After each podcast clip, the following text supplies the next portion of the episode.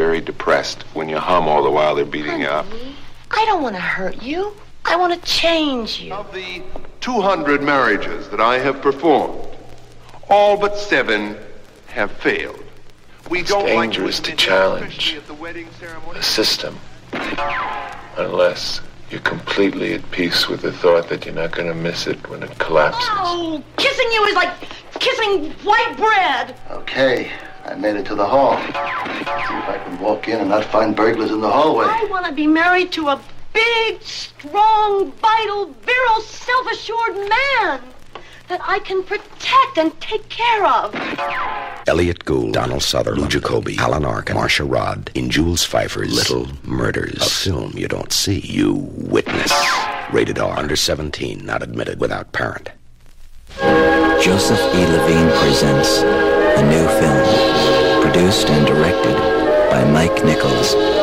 Carnal Knowledge, starring Jack Nicholson, Candice Bergen, Arthur Garfunkel, and Margaret.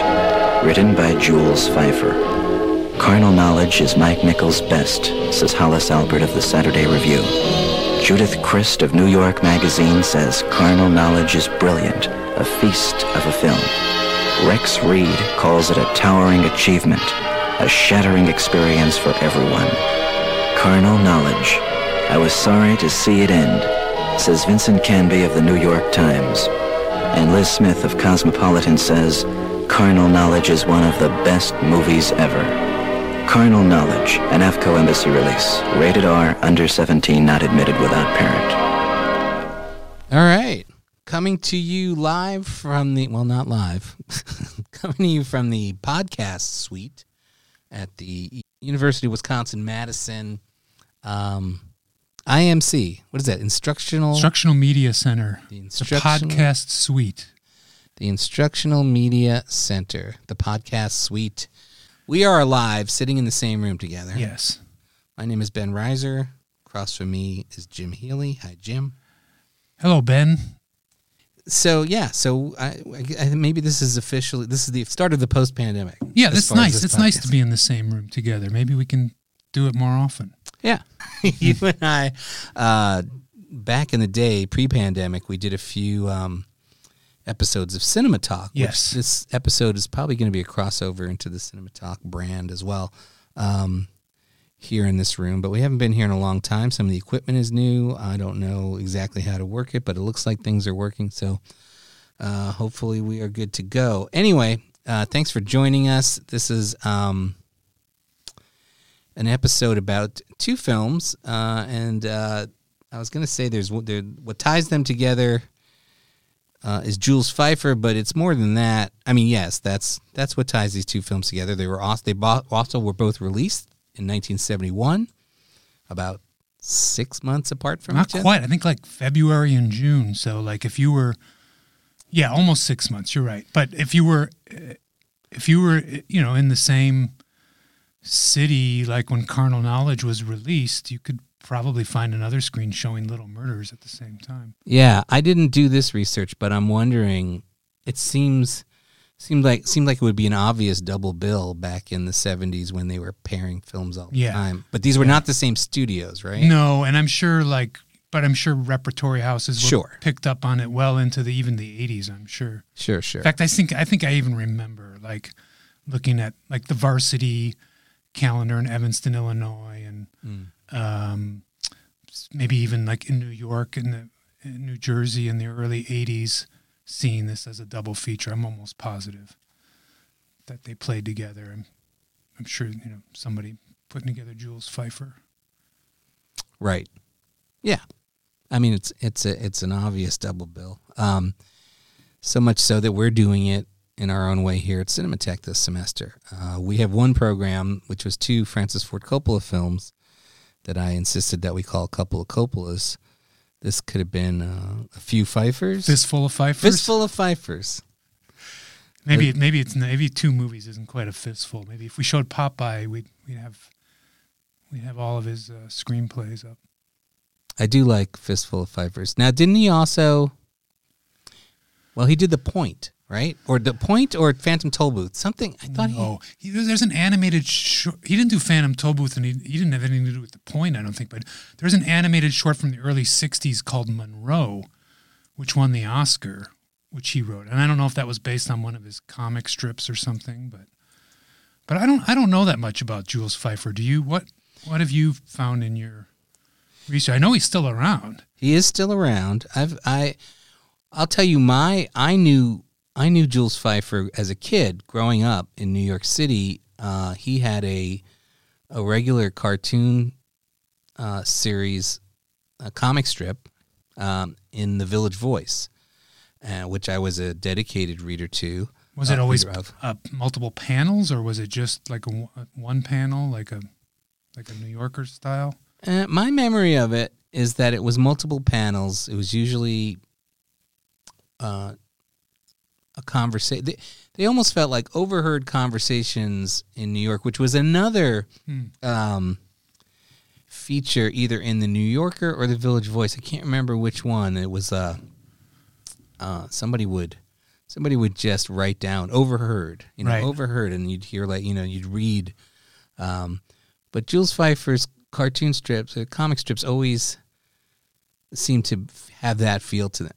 Like he had witnessed these two people talking at a party and was just sort of drawing a cartoon of them. Um, I, I don't know that that's actually what it yeah, was. they weren't connected, and the, the but they, maybe they'd appear on the same page or something. The overheard conversations and Jules Feiffer. Yeah, they weren't connected at all. I'm just uh, right. But but yeah, you're just saying they had the same kind of feel.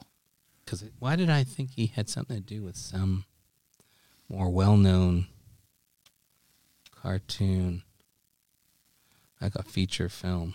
Well, you know, he wrote a feature film of Popeye Yeah, based on E.C. Segar's comic strip and the Max Fleischer cartoons. he also wrote uh, Alain Resnais's "I Want to Go Home." Ah, yes, I've seen that film. It's not bad. And the star of that movie is Adolph Green, and it's in it's it's a Resnais film that's mostly in English, if I remember right.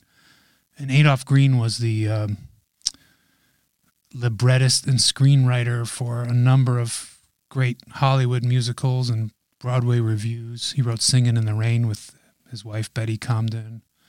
It's always fair weather. I think he wrote "On the Town."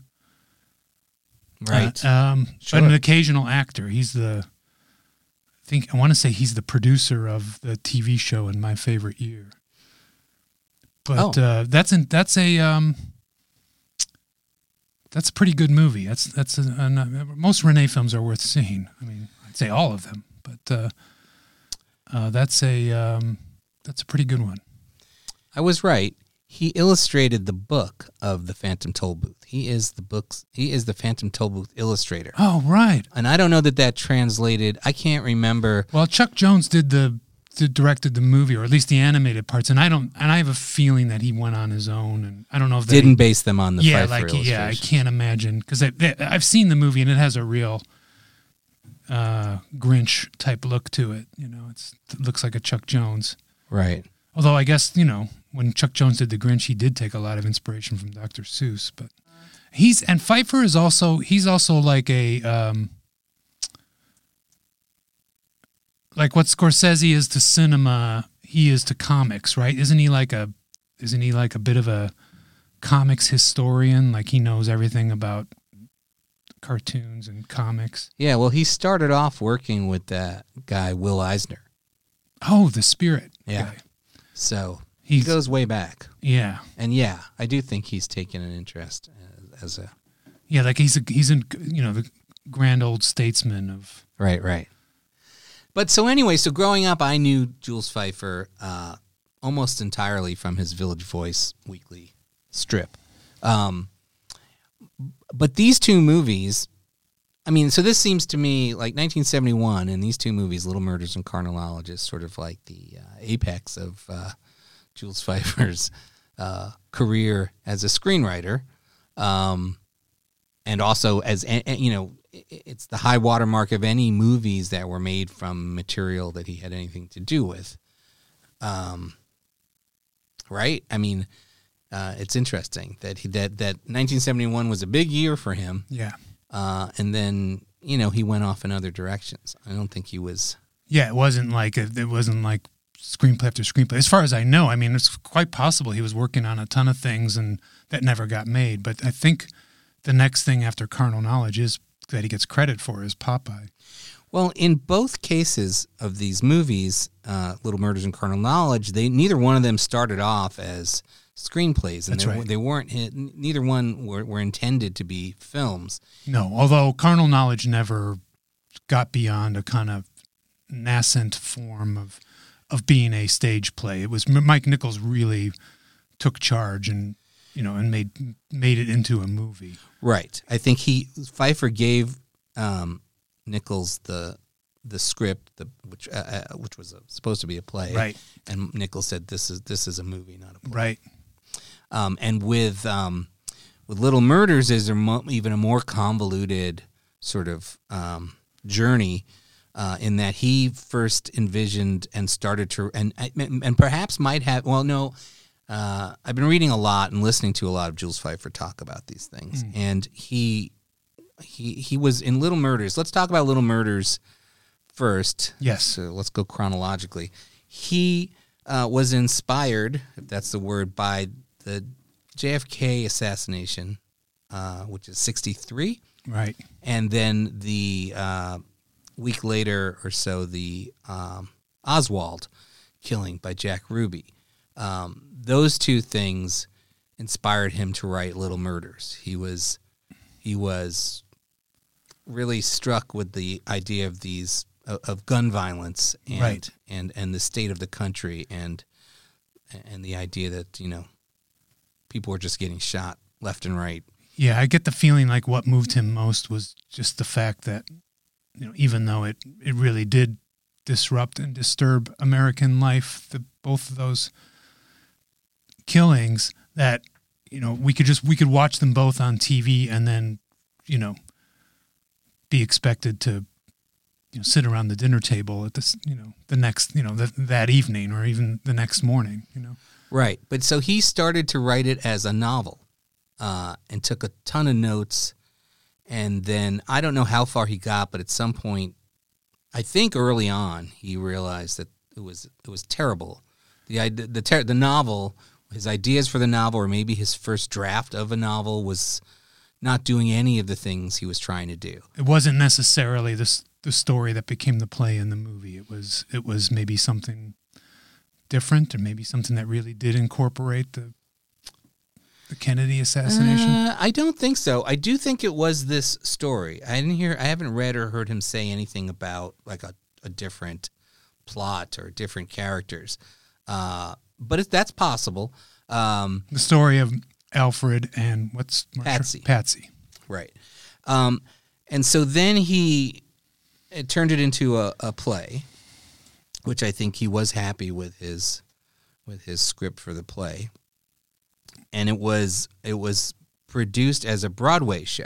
Right, first Broadway didn't didn't go to off Broadway, went straight to Broadway. Yeah, I think there was I think there was this sort of an out of town run maybe in Boston, uh, which they Right, okay, that typically would do. yeah. But uh, it opened on Broadway with Elliot Gould, right? with Elliot Gould, um, and it was apparently a complete bust. Uh, and it only ran for a week. Um, and and Feiffer tells a couple stories about that Broadway run. First, that the final dress rehearsal uh, before in those days, critics, theater critics, would actually come on opening night and review the show as it opened. These days, and it's been this way for a, a while, critics come much earlier during previews um, and and and review the version that's in previews. So I think productions have to make sure that they're really up and running and firing on all cylinders uh, much earlier in their sort of preview run.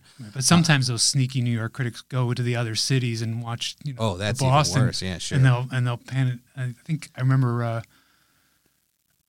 hearing. I think that's what happened. There was a stage production of uh, Confederacy of Dunces with Nick Offerman that happened. Um, I think it was the same thing in Boston, and the New York critic snuck up to see it and and savaged it in the paper, something like that. I think something something like that happened. It never even made it to New York. Yikes, that's too bad. Uh, although who knows? Yeah, Um, so, uh, so, so Feiffer tells the story of that the final dress rehearsal he attended and it was fantastic, which he knew he he went and, and, and drank a lot afterward because he knew that a great final dress rehearsal meant that opening night would be a bust. for some reason, like he he understood that to be the case. That if you have a great dress rehearsal, your first performance is going to be no good. right. Um, uh, which I used to hear when I was in a band. That uh, you know that if your rehearsals are going well, your show is not going to live up to those rehearsal. Um, and I don't know if that was true or not, but I'm sure it was on occasion. Uh, so there was that. So the the play did get poor reviews, and um, nobody came. Like there was there were there was very limited attendance. But on the second to last day of what turned out to be its week long run on Broadway, um, uh, he said there were about 11 people in the audience, and they were all younger people. Like I, you know, I think he's trying to say that they were sort of hippies, counterculture types who had somehow made it to this production, and they were the only ones basically in the audience, and that they loved it, and they gave it a standing ovation. And he, and again, he was like, ah, yes, this is what the show should be. This is the perfect audience for it, and of course, it closed the next day. Uh, but interestingly, a production was already being mounted uh, at the same time in the UK by the Royal Shakespeare Company. Um, they had already like said we want to put this production on as well, and uh, so and and they were just behind this Broadway production. They were sort of like it's if I'm looking at the timeline correctly, they were only like weeks weeks away from I guess launching maybe rehearsals or maybe previews. Um, and Feiffer traveled to the UK and talked to the director of that production and gave him all kinds of notes about what he thought worked and didn't work about the Broadway production. I think this this director didn't take any of those notes to heart. Um, and Feiffer Feiffer is interesting when you when you listen to him talk because he vacillates between saying I was wrong about everything and they I every time I get involved with a production it's a mistake and so I try to stay away from productions at all costs because I'm the worst at coming up with stuff. And then the other half of the time when you listen to him talk, he's talking about how wow, I was right about everything, you know, and I predicted all this stuff and I, you know, everything that I said would happen came to be and He's a legendary curmudgeon, right? Isn't he? I don't. I don't know. I've never. I don't. I've never heard these interviews. He didn't. He doesn't come off that way so much. Eh, not really. I mean, in a way that uh, I mean, he's a he's a New Yorker. You know, he's got that whole thing. He's you know, yeah, he's got that sort of uh, you know uh, Algonquin roundtable sort of vibe. Oh, so him. he's yeah, a little almost almost like a, a classy or uh, like a Fran Lebowitz Yeah. type. Uh, you know, he's a, definitely a curmudgeon. a curmudgeon, but like sort of a, a happy curmudgeon, like Oh, a sort good. of like a, a generous curmudgeon. You know, and a, a talented curmudgeon. Yeah. And uh, yes, I mean, you know, in the same way that uh, you know whatever reputation Elliot Gould also has, you know, sort of Yeah. like a like an, an asshole, an I'm not obnoxious well, maybe in the seven, maybe around this time he did when he made the movie. I met Elliot Gould about eight eight years ago. In fact, I introduced him before a screening of Little Murders at the Torino Film Festival, and spent uh, an hour just talking alone with him, either earlier that night or later that night. And uh, very, very, very sweet guy. Right. Well, no, mean, and for a long time, Elliot Gould has been on this sort of rehabilitation tour. Yeah. Where he's like, I know, you know, every time Elliot, you hear Elliot Gould talking now, he talks about I was the biggest asshole. Yeah, I think I'm pretty 70s." sure he said that in my conversations Right. with him, unprompted. He he just Right. I put that and- out there. Right. And when Elliot Gould talks about Little Murders, he talks about it sort of being the beginning of the end for him. You know that uh, that that right after Little Murders, he went to do the Bergman film, The Touch, Right. Which turned into a huge disaster critically and commercially, and uh, and and he went from being on the top of the heap of Hollywood stars to being like unemployable. Right. Um, and uh, you know, he I haven't heard him I haven't heard him get into specifics about the other factors that were going on with him that made that gave, gave him that turn of of of fate, you know, that that got him from the top to the bottom. Other than, you know, it, I'm sure it wasn't just that he had a couple of films that didn't do as well. I think a lot of it was his attitude and his. Yeah, that's that's what that's what I hear. But the truth is is that he was he was a lead, leading man, a viable one, or maybe if not a viable one, but you know, a lead in movies for another 10 years, maybe more, 12, 13 years. Regularly every year there was at least one movie. There's a lot of bad movies in there.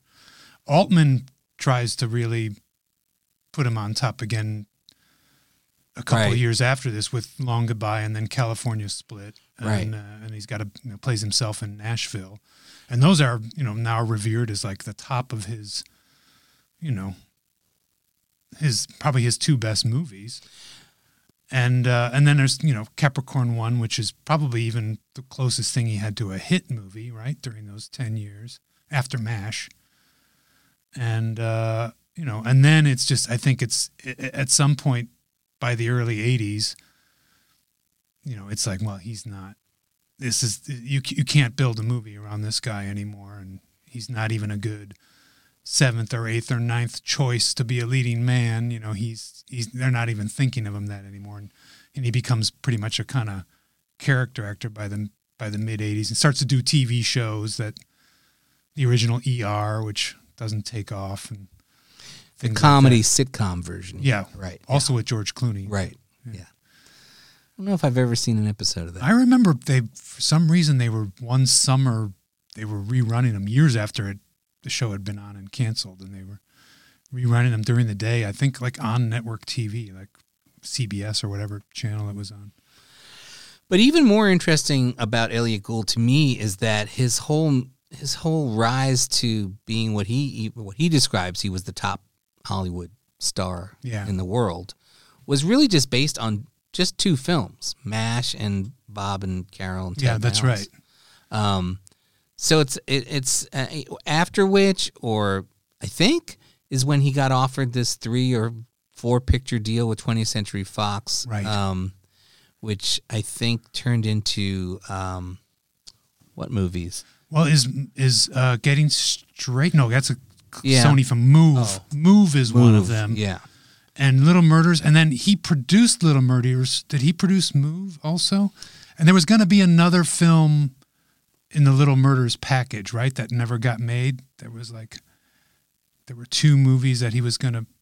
You know, what, what is it? Gould Brodsky Productions. yeah, Gould Brodsky. So he actually started off as a tap dancer, and then he he started off on Broadway uh, in sort of musicals, which is interesting. I can't I can't remember seeing. Have you ever seen Elliot Gould sort of do a straight song and dance number, like a like a, where he's really singing? Gosh, no, I don't. Um, no, I mean he, he sings a little bit in uh, with George Segal in California Split. I remember that. Right. So in '69, Gould started his own production company with Jack Brodsky, Brodsky Gould Productions.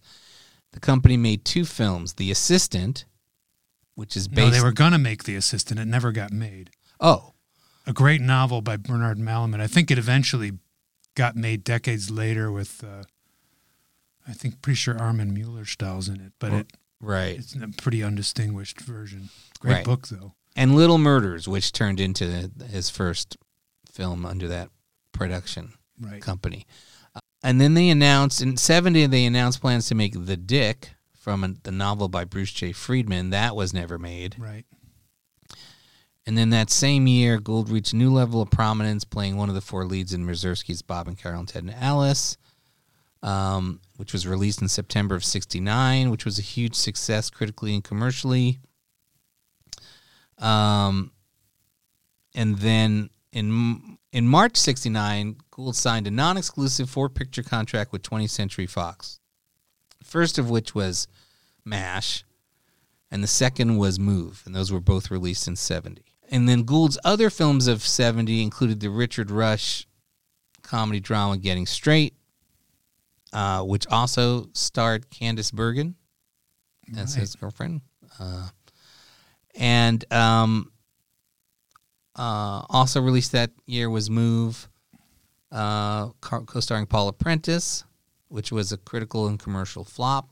Gould's first, apparently, and I Love My Wife in '70 with Brenda Vaccaro, uh, for which Gould had apparently turned down McCabe and Mrs. Miller.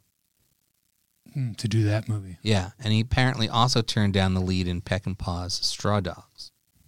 Could be. So anyway, back to Little Murders. Uh, uh, after the successful, so this Royal Shakespeare Company production was successful, Right. and then in '69, Circle in the Square decided they were going to mount a production off Broadway, and they got Alan Arkin to direct their off Broadway production, um, which um, starred. Uh, I'm trying to remember. Hang on a second. I have this stuff because a lot of that Circle and Square production featured the cast that wound up um, in the film. Uh, Jon Korkes, Right. um, who plays Patsy's younger brother, uh, was apparently a student at the Circle in the Square school. So I guess Circle in the Square was not only a sort of production company for off Broadway and it was a theater, but it was it also ran an acting school. Yeah. Um, and and Arkin used Jon Korkes as a student to to help him uh, audition actors for for that for Little Murders For the movie. for the for the product for the Oh, stage the, production The off Broadway right had him read with people uh, all the time and and and read the part of the of the younger brother in order to you know have audition scenes. And um you know probably saw he's Arkin says maybe 150 200 actors for for those roles. Um and by the end of the process had fallen in love with Jon Korkes's performance as as the younger brother uh, and then said I would like you to actually play this role in the production. And he says uh, Jon Korkes uh, turned around, walked into a bathroom, and like screamed to the top of his lungs uh, for about a minute in excitement over this development. and then he wound up uh, in the film. Uh, Jon Korkes had an interesting career. He st- his first film was The Out of Towners. The thing I remembered him for, uh, at least when I watched it again this time, you know, I was immediately like, oh, I've seen this guy in something recently. And he's the, I think he's the editor in chief in Between the Lines, the Joan Micklin Silver film, yeah, which I'm a big fan of. right. I am not. Yeah.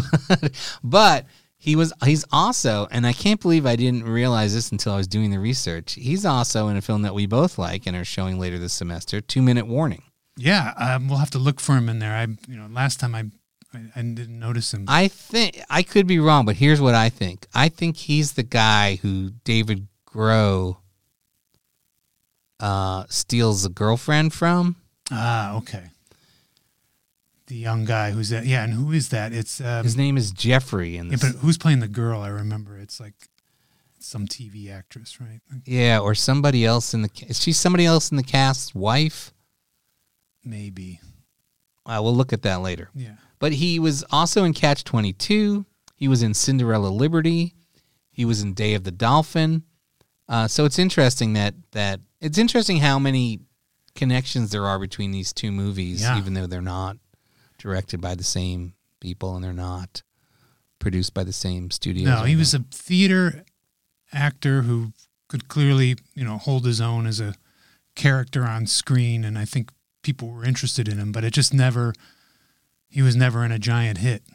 Looks Yeah. sounds like. He he he feels to me, especially in Little Murders, like he's got this sort of young Randy Quaid vibe. Yeah, that's You- pretty good. You could see Randy Quaid at the same time Yeah. doing that role. yeah. Um, and somebody else, somebody else who had that role, uh, uh, during the off Broadway run, What's the little brother's name? Is it Denny? No, uh, Kenny. Kenny. Kenny was also played by oh, Christopher Guest. Oh, that's interesting. Yeah, the off broad. So the this Circle in the Square production ran for 400 performances, and the cast changed over the course of those uh, performances. So that uh, Linda Lavin, I th- was was uh, Patsy at some point. Um, she's a real she's a real analog performer to Marcia Rodd, isn't she? Yeah. Um, and um, I'm trying to remember who else. Uh, there were some other interesting actors, but Christopher Guest, I think it was his. It was his New York theater debut. Was uh, as- Before he joined the National Lampoon troupe, I think. yeah. By the way, Circle in the Square is now considered a, a Broadway venue. It's in the same facility as the Gershwin Theater, which has been showing Wicked for 20 years. But uh, I, this summer I saw uh, Laurence Fishburne and Sam Rockwell in uh, American Buffalo at Circle in the Square. So it's right there in the heart of Broadway. Um. Oh well, that's that's uh, cool. I don't know. sad, I don't know at what point that happened, but you know, I know they were always attracting big names, and that was probably a reason for it Sure. getting permanently housed on Broadway. Well, good for them. Good for them. Good for them. Go for them. Let's back up a minute and talk about um, our history with these films, or first with Little Murders. Well, I'm kind of interested to hear where you where you think this movie's coming from. I know we talked about the Kennedy assassination and gun violence, but there's, I mean, clearly it evolved into something more. Well, somebody described it, and I can't remember if it's Elliott Gould or Arkin or Feiffer. It probably wouldn't have been Feiffer. Feiffer, Feiffer is pretty clear throughout. Anytime he talks about it, that this that you know it was a it was supposed to be a statement about a sort of a a warning about where he thought America might be heading. Um, uh, uh, a cautionary tale, a, a- you know, a vision of a of a you know a dystopian society that he was trying to warn people against, and then of course, as he says, we got there, and then more, and that the that the film now in 2022 23 is as relevant or more relevant and, and less of an absurdist film and more of a this is this is where we are today it's it's funny to hear that that's what he's kind of stuck to because um, it reminds me of that you know that famous New Yorker cover where you know how New Yorkers view the rest of the country and was the country or the world? I, I can't remember but you know with the majority of it being New York because it's such a to me it's not about what's go, what's happening with the country. It's really about how no, New Yorkers view New York during that time. You know, it's very much because guns don't even really kind of enter the story even until the second half. Uh, well it's about it's about you know how crazy it is to to be in New York at that time. It's like this, you know, it's it's it's uh, we, we've uh, we've talked about this before. It's that you know it's that the whole list of post you know Kitty Genovese movies. You know that that are just about you know how how chaotic and randomly deadly it is to to live in New York. You know, the incident and the film it reminds me the most of is Where's Poppa and Yeah, and I, you know, I totally would have thought, you know, if if Feiffer had had said any of that stuff, I would Yeah. have been like, yeah, of course, obvious. But he really does stick to his guns about it being about Kennedy and Oswald and where he saw the countries going. He doesn't talk about New York at all. it's just really. that I mean that it's just that's going to be his point of view because he never he's never left New York, right? Right. But the thing that he wa- the thing that he was doing was he so he was building his statement, his commentary is about that is about these about how human life has been, you know, the value of human life has been reduced to to almost nothing and that people don't care about other people anymore. And um you know that that that the country uh, you know is full of rage and sadness and this is how it's going to express that rage and sadness eventually, if not sooner. Um, but he talks about how he, what he, this, what he was trying to do. He was on what he was trying to do specifically with the story and the structure of this of of the piece itself. To make that point, he was he was building it as a sort of uh, satire of of Broadway shows at the time. Uh, that the romantic comedy Broadway shows, which were all about um, bringing home a Right. boyfriend to meet the parents Right. who's not suitable, and and how this how this how the the family and the situation ends up reshaping the boyfriend, or the boyfriend ends up reshaping everyone. You know, and I think that that you know also dates. He doesn't talk about this, but it's also you know all these screwball film comedies of the 30s Sure. and 40s where you know it's like the, the you know You can't take it with you and everything. Right.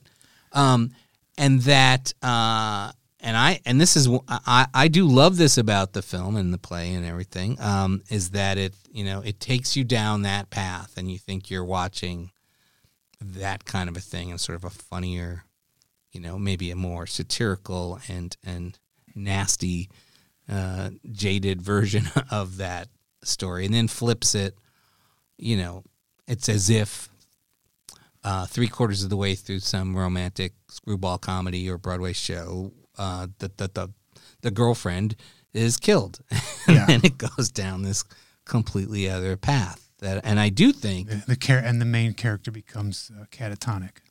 Right. Although interestingly, he- he- the uh, Gould Alfred's trajectory is that he's catatonic, and she she works. Patsy works to wake him up out of this state that he's in, where he doesn't feel anything, he doesn't care about anything, he's completely passive in all things. the The film starts with Alfred. The film starts. Let's talk about this. The film starts. Um, with a shot of Patsy in bed. And every time I've watched it recently, it's reminded me of the opening of Le Samouraï. Did, did that occur to you at all? It's such a similar. No, I was thinking about Where's Poppa, which also begins with the, the hero in bed and slowly waking up to the absurdity of uh, his or her daily routine. Yes. And it, and it does, but I think there's something about the way the shot is framed with the bed up against the right hand wall of the frame and the windows and the in you know that you're looking at the windows and you can't even really you're not even really aware of the person in the bed maybe at first and then it you know you slow the person slowly It's wakes up. interesting. Probably unlikely that Alan Arkin saw it, though. I don't think it got released in the U.S. until 72 or 73, The Samurai. Yeah. Well, one interesting, one other interesting thing. I, mean, I think there's lots of interesting things about the production history of this thing. Is that uh, Gould purchased the rights to it, um, reached out to Feiffer to write a screenplay. Feiffer's like, I, every time I get involved with this, I just screw it up. Have somebody else write the screenplay. God bless you. Sounds like it's be a great idea, but but Gould uh, reached out to Godard. Uh, that was his choice for director, and and said, Jean Luc, I want you to make this little murders film. Here's the script for the play, and Godard, according to Gould, uh, wrote back or called him back and said, you know, Charles M. Schulz and Jules Feiffer are like my two favorite writers. and so this is great. This is right up my alley. And then Gould, more than one time, repeats this uh, story about meeting up with Godard in New York to try to uh, sort of uh, finalize the deal. Uh, and was getting some kind of pressure. At some point, he said to Godard, "I'm going to need you to like be there for me at some point. Like I'm, I'm fighting for you to direct this film, and I'm pushing through some, you know, studio stuff. Um, you know, at a certain point, though, I'm going to need sort of a reciprocal thing from you. I'm going to need you to say like." And Godard said to him, "Listen, you know, my wife and kids sometimes ask me to tell them that I love them, and I tell them to go fuck themselves." and uh, and that Gould said, "Well, that's great. That's really strong. I'm not. I'm not really there yet." Um, Wow. And that was the end of their Yeah, that sounds like a typical Godardian response. Um, uh, he wasn't about to play any kind of corporate game, you know, even if Elliott Gould was asking him to. Wasn't, but wasn't there an an adaptation submitted by Benton and Newman, uh, Robert Benton and David Newman. I didn't see their names attached, and every time, Yeah, maybe that was something else. Maybe. and I've heard Feiffer and Gould talk about this, and Arkin, uh, that there was a screenplay that was commissioned, and it was terrible, and Right. when, and and and and they gave that screenplay to Feiffer to say, look, this is what we've got. Yeah, I And- think I read it was by Benton and Newman, which is interesting because they wrote Bonnie and Clyde, and their their first choice of director was Godard, and then Truffaut, and then became Arthur Penn. So Yeah. So uh, when when Feiffer saw what a disaster this other screenplay was, he said, "Okay, I'll I'll never mind what I said. I'll I'll write the screenplay." And the the changes. So the the, the stage production, and I have not read the play, but the play all takes place in Patsy's family apartment. that's what I figured. I figured all of that stuff in the movie that shows Patsy and Alfred meeting was written for the movie. That it just probably begins with with Patsy's parents and It begins with Patsy, I believe. It begins with the night that she brings Alfred home. right, Guess who's coming to dinner? Right, This lunatic who takes pictures of shit. right. and uh, uh, is basically like you know unemotionless, Al- Already almost catatonic. right? Um, and and Feiffer says that he thought, okay, th- I'll open this up and turn it into a movie by presenting all the stuff that you don't see in the play leading up to that moment. And he says that that you know that, that that's a big regret that he thinks that that was a mistake that none of that stuff in the first 18 minutes of the film works particularly well and is interesting or is necessary.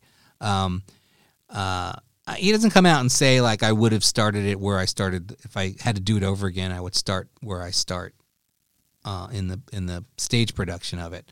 Um, and I think uh, I understand that feeling. I mean, I think that it that that there's nothing particularly funny about the first 18 or 20 minutes of the film before we get to um, Patsy's family. But I think it's helpful. I like I like that it's I like that weird that, that I like the openness. I like that there are outdoor scenes. I like the.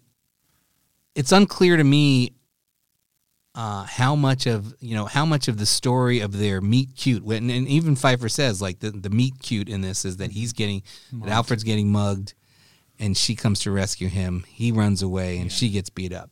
Uh, I'm assuming that they tell that story in the play, but I do think it's fun to see that, um, and I think it's helpful to. Uh, I, I think it also. I think all these things work I mean, I think the whole film is working towards the moment where she is killed.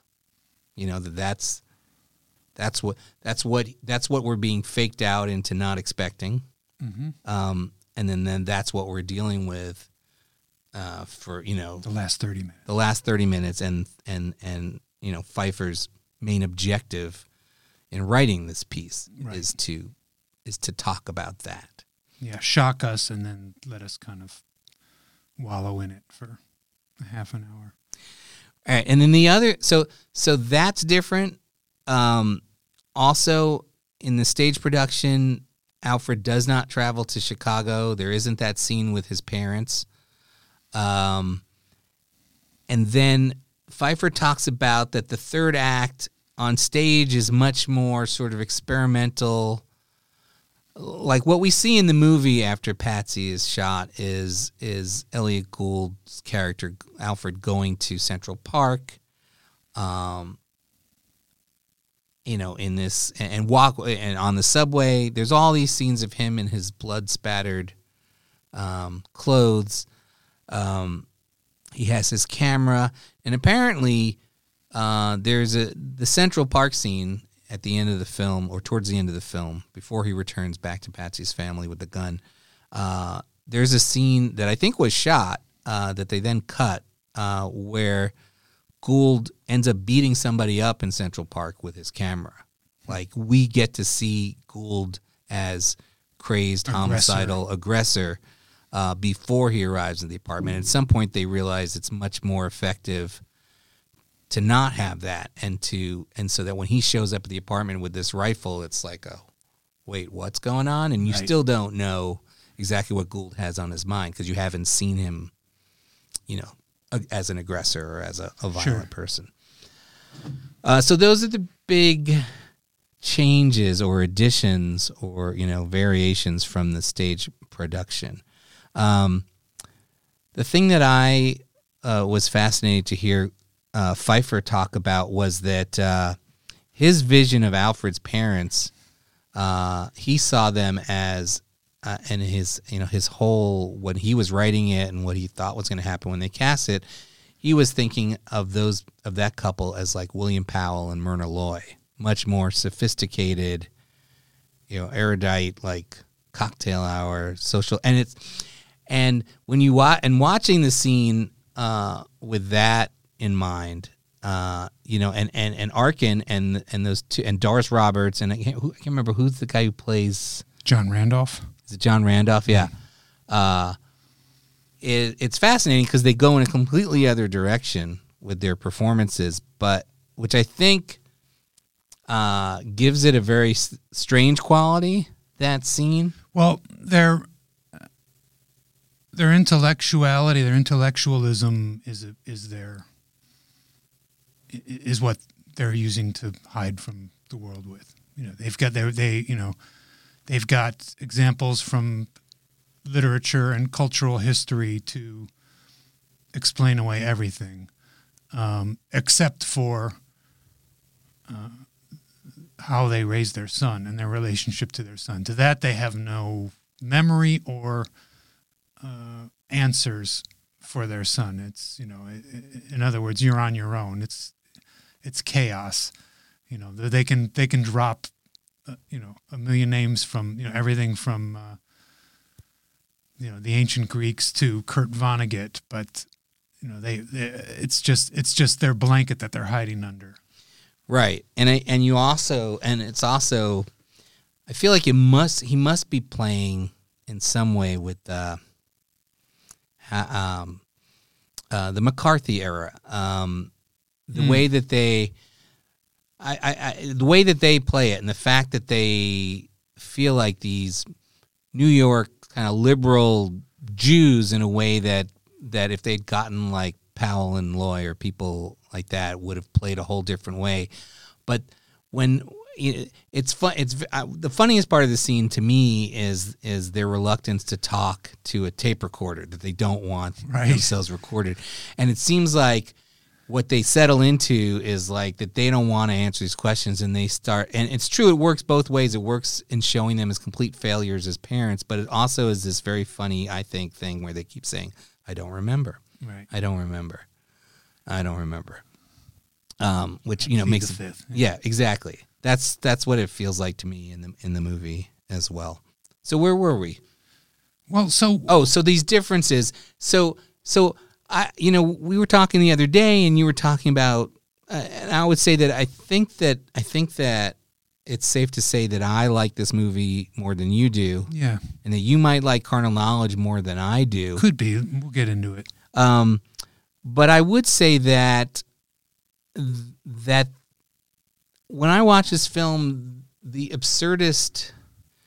I looked up absurdist to figure out if I'm understanding the word the way Yeah, and and I have a different take on even that that I talked to you about the other day. I, I, I think I think I've realized what it is that I that bugs me the most about Little Murders, and I, and you know, and it's it's it's to me an easy enough to watch film, but you know, I, we were talking, and I said I, I feel like that kind of absurdist comedy where you know completely surreal stuff happens it's hard to take. But of course you know i'm wrong about that because i love you know the zucker brothers and some of those woody allen films from the same time and the marx brothers and you know that stuff's great. Um, it's it's it, it's when it's a certain kind of stage play uh, that that i think you know it's, when they try and do it on film it it it doesn't always translate well. But that's not what I think is the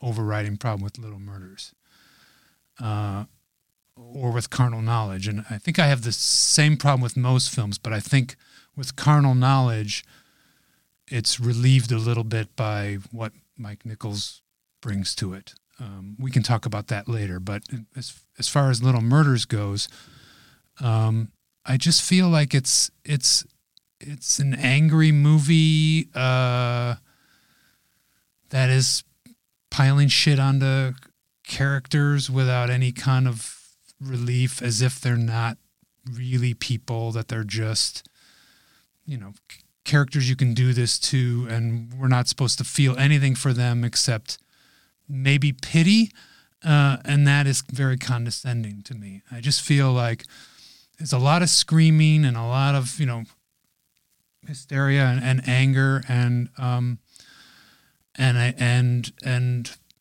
it just feels kind of uh, unrelieved. I mean, there are some movies that are angry that I like. I'll tell you another film that that that immediately made me think of that I'm an outlier in disliking. Uh, big film of the '70s is Network, um, and I love in Network. I love the absurdity of the of the opening half hour or so, all the crazy stuff that goes on with Peter Finch and where then where the network goes with the shows and stuff.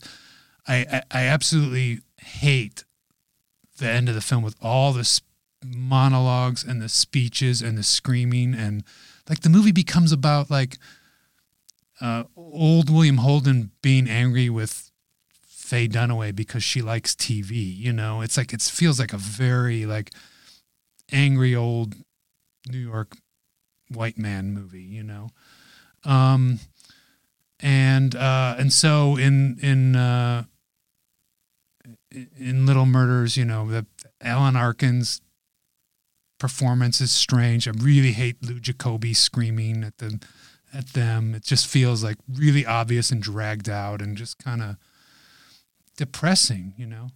You know, Roger Ebert had a lot of these little and Roger Ebert loved Little Murders and Network, I think, too. But he had a lot of these little phrases, some of which I completely reject. But the one I always really liked is that there are no, or the, you know, uh, uh, all sorry, all depressing movies are bad, uh, or all bad movies are depressing.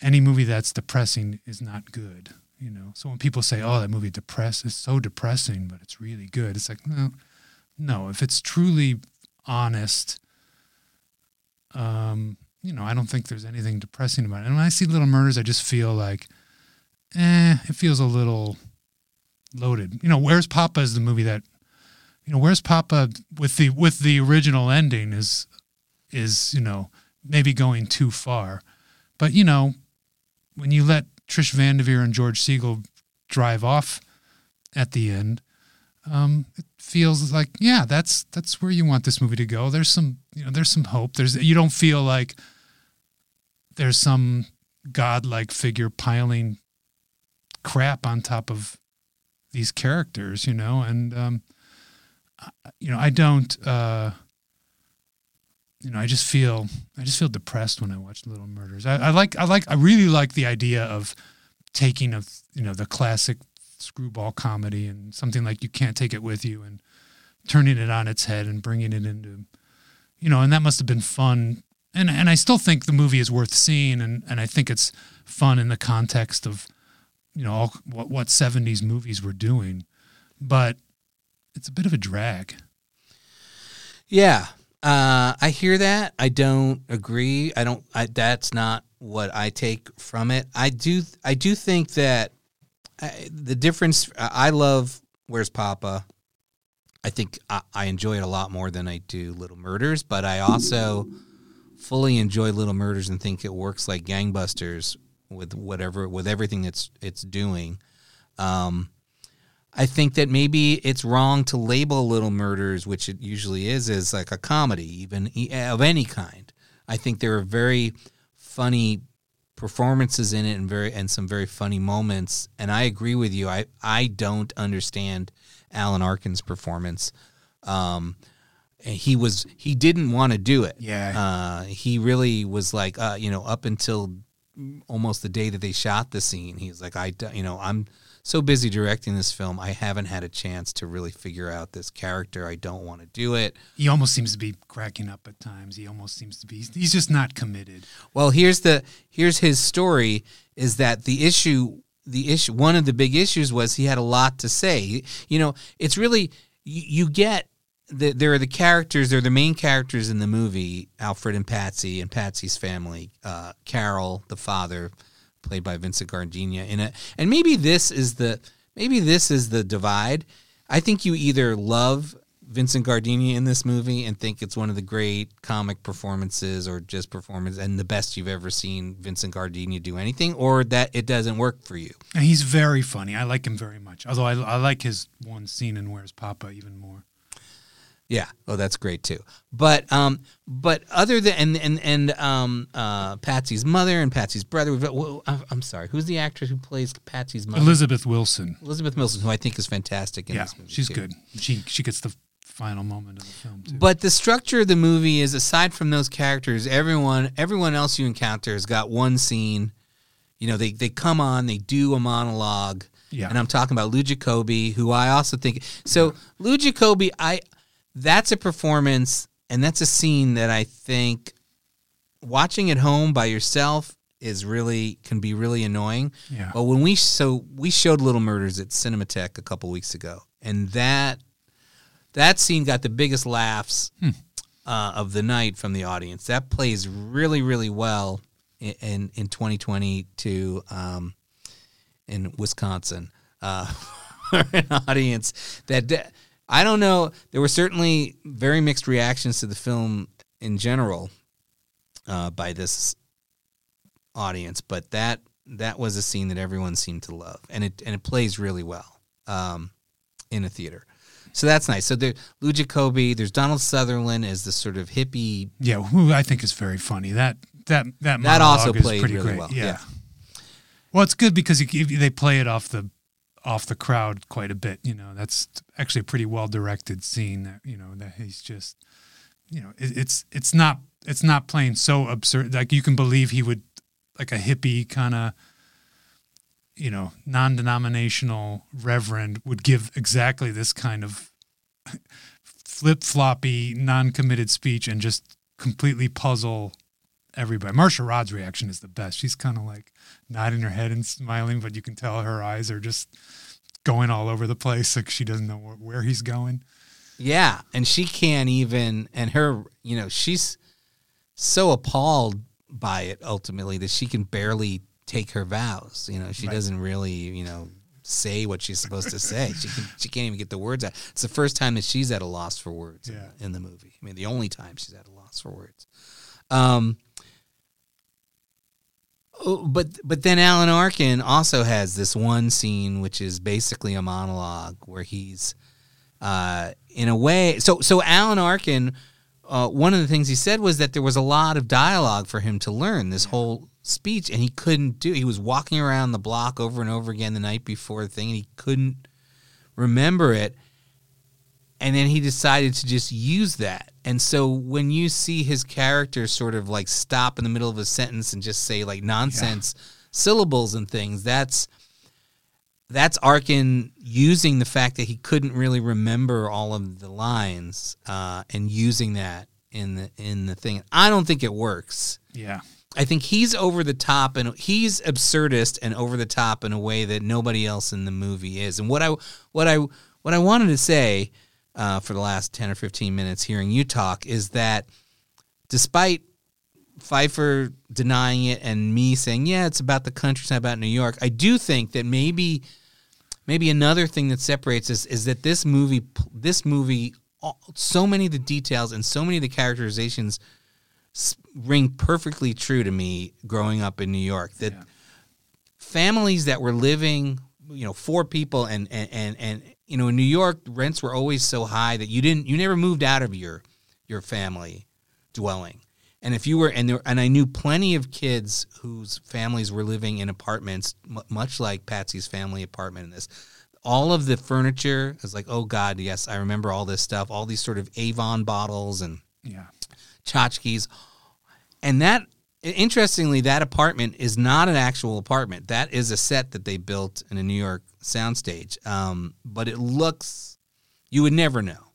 It, it's it's beautiful. I, I think every detail of the bric-a-brac and the furniture and the layout and the lighting that reminds me of my childhood and the way that people talk to each other in families and and you know amongst family and friends. The yelling, the it, it only seems like the most slight exaggeration of people that I knew in New York. The fathers that were like that, mothers that were like that, brothers and sisters who were like that. Um, It's not that yelling that upsets me. It's the it's more of the Lou Jacobi. Lou Jacobi and then later on Arkin. Right. Yeah. Uh, and and I and I'm with you on Arkin. Uh, Like I'm not crazy about the Ned Beatty screaming speech in Network either. I know that's everybody's favorite, but you know, it just seems to me like, ah, shut up. Well, I'm excited to talk to you about the Nicholson screaming in Carnal Knowledge Yeah. later on. Yeah. Uh, but anyway, so I, I- you know, it's it it. it it it doesn't strike me as absurdist. Maybe it would have a little bit more had I seen it in '71 and been, you know, of age. Maybe I would have thought like this is, and and it is true that New York did feel like that, like that that that that there was danger around every corner, and that you you know it was really a. a uh, a scary place to live. As much as much life and vibrancy was going on, there was an equal amount of, you know, filth and Yeah. and anger and and um, Fear. fear and and and poverty, which led to all kinds of of bad situations. I uh, my friend and I were walking just a couple blocks from my house in Brooklyn, and I was probably ten or eleven, and we got mugged by uh, a group of maybe thirteen or fourteen year old girls. they like jumped us and and forced us to hand uh, our I think we had like digital watches like these uh, you know Casio whatever. They they they took our watches from us. Um, but that was scary you know they were like choking us out and all kinds of stuff and then I remember another time uh, my friend Chad and I were in Times Square uh, we'd gone into the city to see I think I'm sure we must have been there to see a movie but we were wandering around Times Square looking um, in the window of like an electronics store. Um, and some guy came up to Chad and said, um, Hey, I'm selling, I got joints. Uh, I'll sell you a joint for a buck. And you know, we, again, we were like 13 years old. Nobody was smoking. We weren't looking to smoke Yeah. joints or anything. And Chad was like, No, no, thanks. And the guy was like, Well, do I got to beat the money out of you? and uh, so Chad coughed up a dollar, and uh, this guy like threw it. What maybe it was a joint. And so I don't even know if it qualifies. Maybe it's just like a hard sell. You know, it wasn't not quite a mugging. Um, and then my house was, uh, and I didn't live And in you an didn't, apartment. you- wait, you just you left the joint? You didn't- yes, he just left the joint on the, the guy threw it on the ground, and we didn't touch it. Oh, okay. Yeah, don't even know. what No it was. fun. No fun. We were not fun. We were not fun or funny. That's the thing about growing up in New York. When I would talk to uh, relatives, like I had relatives who grew up in a small town in Oxford, Ohio, um, and hearing their experiences growing up, like I would go visit them in the summertime, and the things that they got involved with, with drugs and alcohol and sex, um, I was amazed because none of that stuff was happening with me and my friends group in in Brooklyn.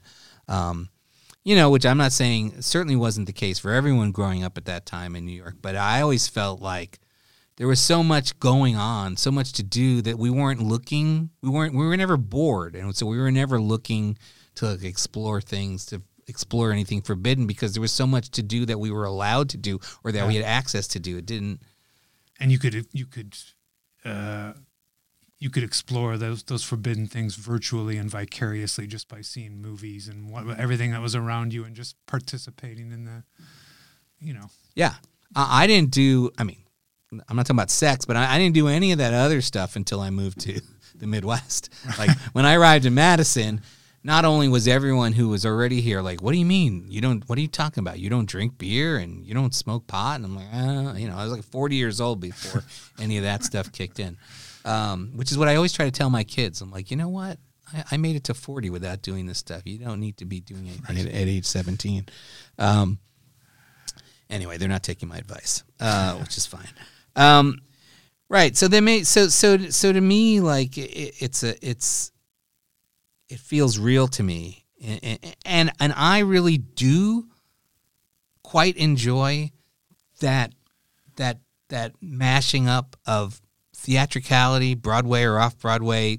Like uh, you know, uh, people some people who came out of the screening that we had uh, of Little Murders said to me, "Imagine how much more powerful this is as a stage production, and how much more affecting it would be if you're watching it." And I, I don't. I mean, maybe it is.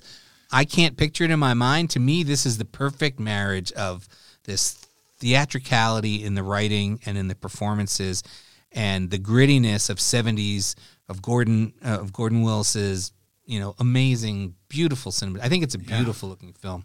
Uh, uh, the grain and and those New York locations, you you know, that either they constructed or are actually shooting on location. Both, like I think that that that's a vibe that I am totally into. I accept that, and uh, I just, you know, and the one thing you left out is the direction, which I think is only adequate. I think, you know, Feiffer and Willis and the actors are really, you know, given it given it their all, but Arkin, as a both as a performer and as a director, is only adequate. I think he's he's he's you know, and I really like Alan Arkin a lot, but I, you know, as, as an actor, but I think I think here it's it. I think it would. I think it does in order to make it really stand out as a movie and really special cinematic experience, as opposed to you know just one of many you know very interesting films that came out around that time that are worth seeing.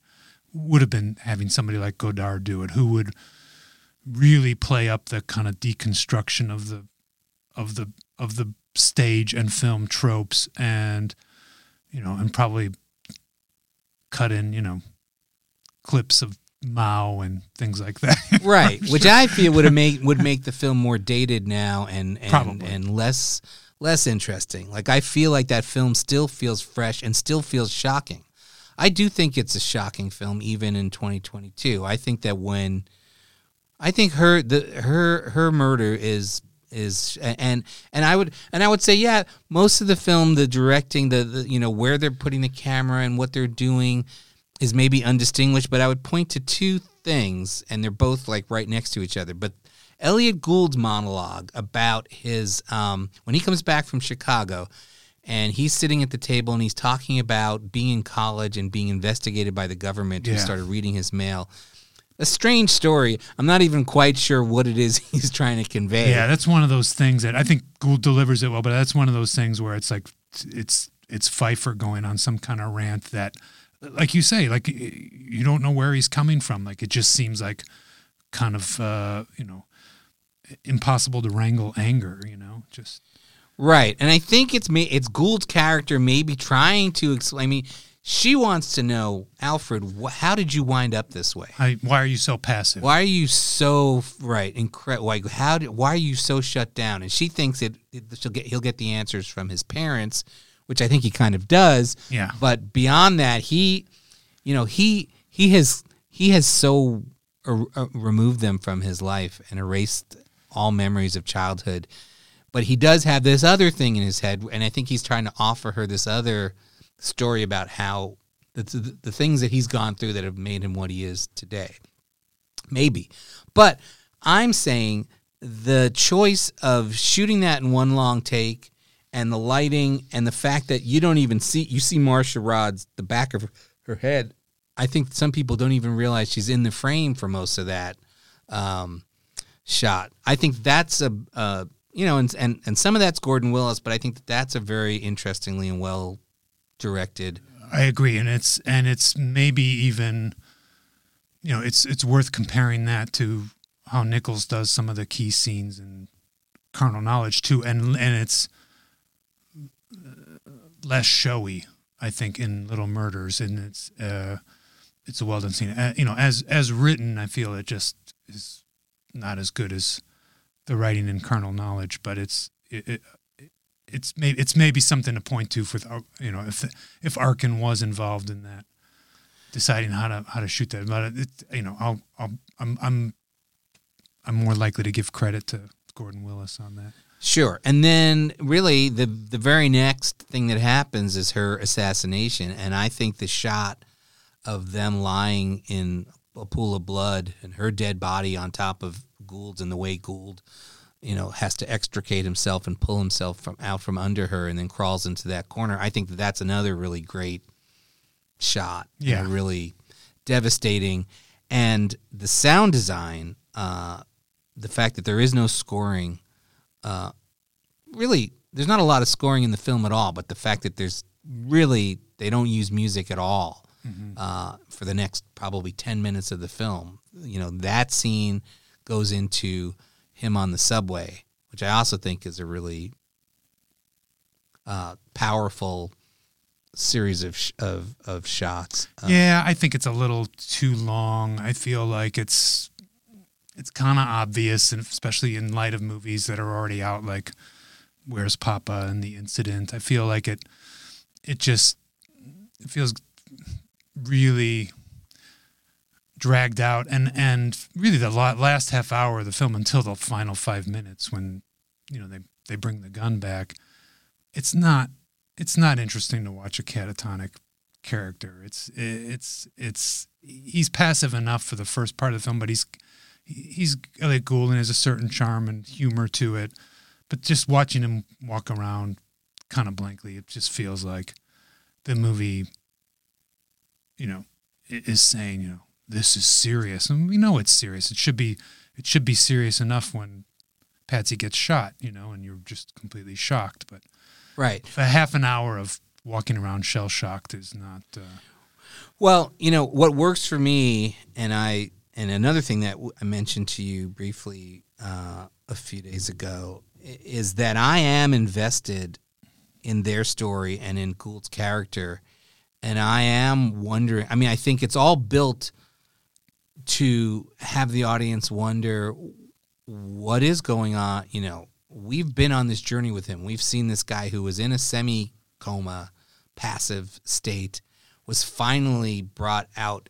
You know, able to ex- experience some emotion, and is just at the point where he is opening back up to the world, and then his world is completely destroyed yeah. just at that moment. And I think, you know, if you're if you are in, emotionally invested in his character, despite the fact that it's not, you know, th- that it's not a particularly well developed character, but if but if you can, you know, put your own stuff in there, like I seem to have been able to with this film, um, then you're wondering what is what is his reaction going to be? Is this a movie where he's going to then shut down, and then I think it's another sort of like shocking surprise as to where he is going in his Right. head. Um, so you're either on that journey with him or you're not, and I I, I think it's totally. Um, I think that plenty of people are not on that journey and watching this film are like, and are like you at, at that point are just bored because you're not. Yeah. Um, Yeah, I think that's there's something to be said about having such a passive character to begin with, and then you know that you should be asked to care about him. You know, um, De Niro goes through something kind of similar in Taxi Driver, but you know somehow Travis Bickle, despite his uh, homicidal slaughter at the end, you know, is somebody you still are concerned with and care about. Right, and as we sort of as we sort of move into carnal knowledge, that's another thing where for me, I wind up finding just about every character in Little Murders to be more interesting and sympathetic and and and and a, a character that I'm that I care about in some way, um, as opposed to Carnal Knowledge, which to me is a movie where I don't care about any of these people or the people that I care about. We are the women who, for the most part, we get to see for a little while and then they're out of the picture. Yeah, and we really only see them, uh, you know, through the through the eyes of the Nicholson and Garfunkel characters, you know, and it's not, and and and we were kind of forced to accept their ultimate perspectives on them, Well, and I think the, maybe the is not kind. Right, but I think the exception is the Candice Bergen character, and as you and I talked about before, like neither one of us are Candice Bergen fans at all. I have never been able to enjoy her in anything, but I do think she's great in this movie. I do too. And I do think, I like her in this, and I like her in Starting Over a lot. Mm. and I think her character is, is is pretty fully formed, and maybe it's the fact that she's the one woman who we get to see more than anyone else through both of their eyes, and so we get a a, a fuller picture of her because we're getting we're getting her. We, she's got a lot of real scenes with both Garfunkel and with Nicholson, and you know, in a way that Ann-Margret doesn't really with Garfunkel at all. I don't know that we ever have any dialogue between Ann-Margret and Garfunkel. No, he's just hovering over her on the bed at the towards the end. There. Yeah. Maybe I want to complete my thought on this, on the Candice Bergen character Oh, go ahead. with uh, in carnal knowledge, which is, you know, she she is po- po- possibly the most likable character in the movie, and yet, you know, what's clear by the end is that she's never. Well, it's it's not entirely clear, but it's it's suggested that she's never rev- she's gone and married Art Garfunkel and never told him that she's slept with Jack Nicholson and uh you know and carry and was carrying on with him the whole time and you know that could that could very well be one of the reasons why you know their marriage didn't work out. Yes, and and that makes sense. I I haven't seen this anywhere, and I, uh, this is only my one interpretation of the movie as a whole, which is that Jack Nicholson's character is this poison that infects everyone around him uh, from the get go, and you know, I think that's I think that's fair. I think uh, yeah, I, I was I was coming at it when I watched it again yesterday um, from the point of view that he that from from exactly that point of view he he is poisonous, but he's also he's not Satan either. He's not the devil he is in the Witches of Eastwick. You know, he's um, he's more uh, more human than that. He's you know fallible and and susceptible to uh, at least subconsciously bouts of compassion and you know uh, for people if, if we don't if we don't see them see that in his in, in anything he does on screen you know um, he you know he is uh, you know he's he's trying to keep a relationship going at least with Ann-Margret, and he ends up marrying her you know probably out of pity and that ends up you know making him more poisonous Yeah, but he's so. I mean, we never. You're right, but we never see him as anything but poisonous. He's Yeah. a he's a complete asshole from the first time we see him, basically until the end of the movie. We never see. Uh, you know, I, I get. I, I mean, may, maybe we're supposed to interpret some of the some of the things that he puts Garfunkel through as as helpful, uh, as, as as a friend, but. Not really. It's usually to to his own t- advantage and The one thing I'll say, you know, w- w- I want to I want to play a game of what was playing uh, the week of Little Murders uh, before we really go into, and and maybe I'll move this over at some point. But the the one thing that struck me watching it, I watched it again yesterday, and I hadn't seen it for a while. Um, is that we've been? I think we've both been living for years with uh, Howard Stern playing the clip of Nicholson blowing up at, at Right. Margaret. as as as you know offered as pure hysterical humor. You know, just yeah.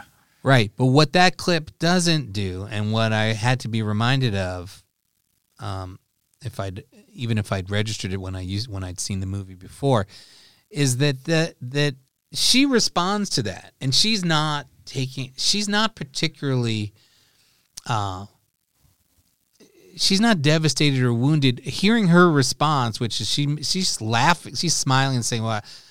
uh, well, you're making it, you know, now it's really hard to resist wanting to marry you. Like she, you know, she's in on the nonsense of what he's saying. It, it, it, that conversation, I mean, it's it is mostly a monologue, but it plays differently in the context of the film than it does when Howard Stern just plays his rant. Right. Not a lot differently, but enough that it's like, okay, you know, th- th- this scene doesn't. I mean, it's weird because I'm saying this. The scene does end with her attempting to commit suicide, Right. In a way, but but it also feels less harsh in the context in, in in looking at her and being able to see her and to hear the few words that she says in reaction. It it's more like this is a dynamic. She knows he's full of shit, and and in, in a way that you you don't get when you're just hearing him. Yeah, and and you know, uh, again, my problem with the movie is this is the same problem with Little Murders. It's like it's it's Jules Feiffer saying, you know, uh, that relationships between men and women and and and throwing sex in there are just just makes everything impossible and uh, it's it's it's a it's a kind of a miserabilist point of view but for some reason it doesn't feel um, well, not for some reason. I think for a very specific reason, which is the kind of the, the form formalism of the film, um, and the and the and the performances, especially Nicholson's, kind of brings it to a more kind of human level where it doesn't feel as uh, allegorical and representative of of humankind as Little Murders does. It feels like this is a very very specific film about a very specific person, and he really is the the focus of the film. I mean, he really is the main character, and as as you say, it's this poison that comes from him that we know we don't really know where it comes from. Although I guess he's just always had this kind of you know man child attitude towards women. Why don't you give me what I want? And and and continue to you know be be what I want you to be. Yeah. See that and I think that that might be a difference that you and I have about this performance and this character. Like I find him to be the most irredeemable and unpleasant protagonist or main character in a film that I can think of. Um, and I don't I don't I mean I recognize him as human. I do believe that there are people that are like that.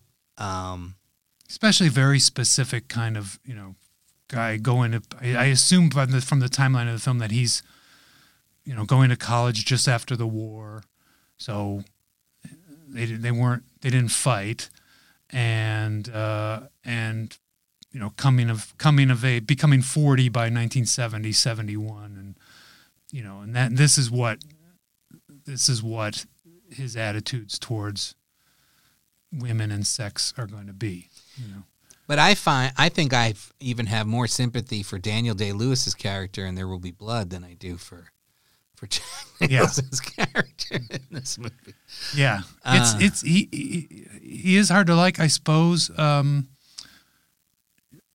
you know, anything that I find redeemable just all comes from Nicholson's personality. You know, he's just just think he's a great movie star and you know, he's someone you want to watch. He's fascinating. I think, um, you know, I guess the other, I think the thing that I can hold on that that that does interest me more. I mean, yes, it's true. It's, I mean, you know, you can't take your eyes off of Nicholson, and I think he's always great to watch. Uh, but but I think that that maybe the maybe another way to look at the movie is in the is it's the tragedy of Art Garfunkel's character.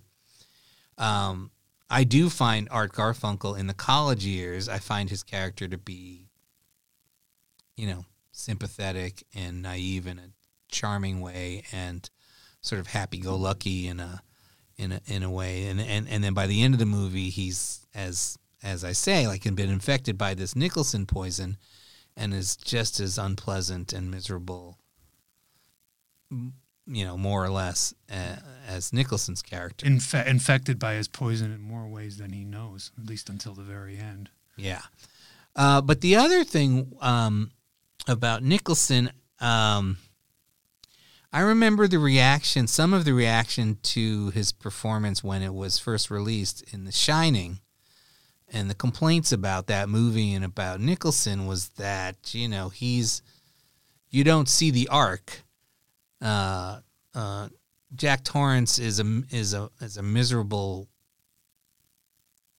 creep yeah. from the get go, and yeah. so the whole idea of Stephen King's novel, which is that this hotel is somehow infecting his character, and, and drawing on his weaknesses. You don't ever get to see the the early Jack, the early Jack, the more sympathetic. Yeah, and and Kubrick's defense for that, I remember. I think Spielberg had the same reaction to Nicholson, and Kubrick countered it with, "No, it's it's it's Nicholson. It's just it's just the the charm behind the guy. You can see somebody who you know has positive qualities just because it's Jack Nicholson, you know." And Right. he compared it to like James Cagney playing you know the public enemy or some of those gangster characters where he was just you know shooting people all the time but because he was so dynamic and charismatic you could say no there's something there's something about this guy that's good or you know, Right. redeemable But I think that the but my point is that the criticisms of, of Nicholson in The Shining, and then later on in uh, a few, uh, what is it? A Few Good Men. What what's the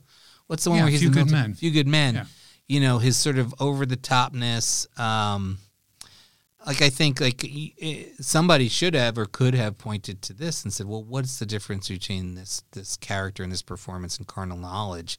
Like here we are in seventy one, and he's already you know, unsympathetic in most ways from the get go, and also delivering these monologues in a completely over the top way. I mean, I think that, you know, I don't know whose idea it was, uh, uh, who takes the credit or the bl- or the blame for the way he delivers the big monologue to Ann-Margret in this movie, which is screaming at the top of his lungs, Yeah. totally out of control. But I can see it as written. I can see a completely different reading of that monologue. That Sure. that scene could be played an entirely different way by a different actor. well i don't know what kind of direction he was given but it seems to me that you know he's a man child he's a baby he's becoming a baby at that moment you know Yeah. screaming at his at his mother you know Yeah. that's i mean that's that's what's going on and that's and that's that's funny you know the movie's often described as a dark comedy or you know or some kind of satire you know but i just see it as kind of uh, a, a, if not a Jules Feiffer rant then a you know Jules Feiffer's uh, honest kind of or attempt to be honest exploration about this type of character who I'm sure he saw all around him. I'm sure that's what his inspiration Yeah. for the script was. Well, it's, and it's another interesting movie in that it's called a comedy, but I don't know. I don't know. I don't. I don't know that it is. I don't know that either one. Like, if you compare the the three movies that Mike Nichols made before this movie, oh, it's not a comedy compared Oh, No. to those. It's not. It's not a comedy in the way that the gra- even the graduate. Graduate has this ambiguous ending, and you know, and certainly loads of satire, and you know about Southern California living at that time, and and, and youth culture, and all this stuff. But it's a very funny movie. It's it's got a lot of laughs, and most of which come out of Dustin Hoffman's reactions to things. Um, but no, I don't. I don't feel like Carnal Knowledge is. But but what the other thing I think that redeems it and makes it a more interesting film than Little Murders is the direction and is this idea. It's funny because it's it, there, there's there's very few scenes, right? It's a lot of like long scenes. It feels in its own way, it feels more play-like than the movie of Little Murders does. But it but Well, also because, and I didn't, I didn't focus on this and figure out if this is true, but it's almost, if it's not entirely just every scene like one long take, it mostly is. Most of the scenes are shot as a single long yeah, take. long takes, medium medium shots or close-ups, and that's the and and but but every everything is pretty interesting. I I I like some of Mike Nichols' films very much. I tend to think of him as generally overrated, but I think here he has real control over the material and a visual scheme for the whole movie that carries through from beginning to end.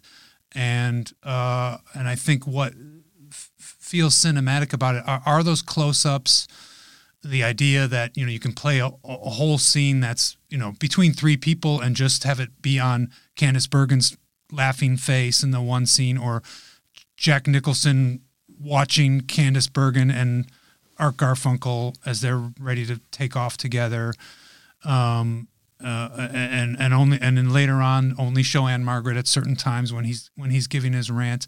There's always there's something very interesting. It's it's maybe a little showy, but I, I like I like I like it in this film, and I also like the uh, the condensation of uh, the condensing of uh, events. You know, so you have these. You know, these. Uh, the film is very structured, and I love the almost Kubrickian, and by Kubrickian, I guess I mean 2001. You know, leaps in in, in time, uh, something that Paul Thomas Anderson does later on, and There Will Be Blood, and you know, and and Kubrick was very important to to uh, Mike Nichols at this time, as was Fellini, which is why he uses Fellini's cinematographer Giuseppe Rotunno.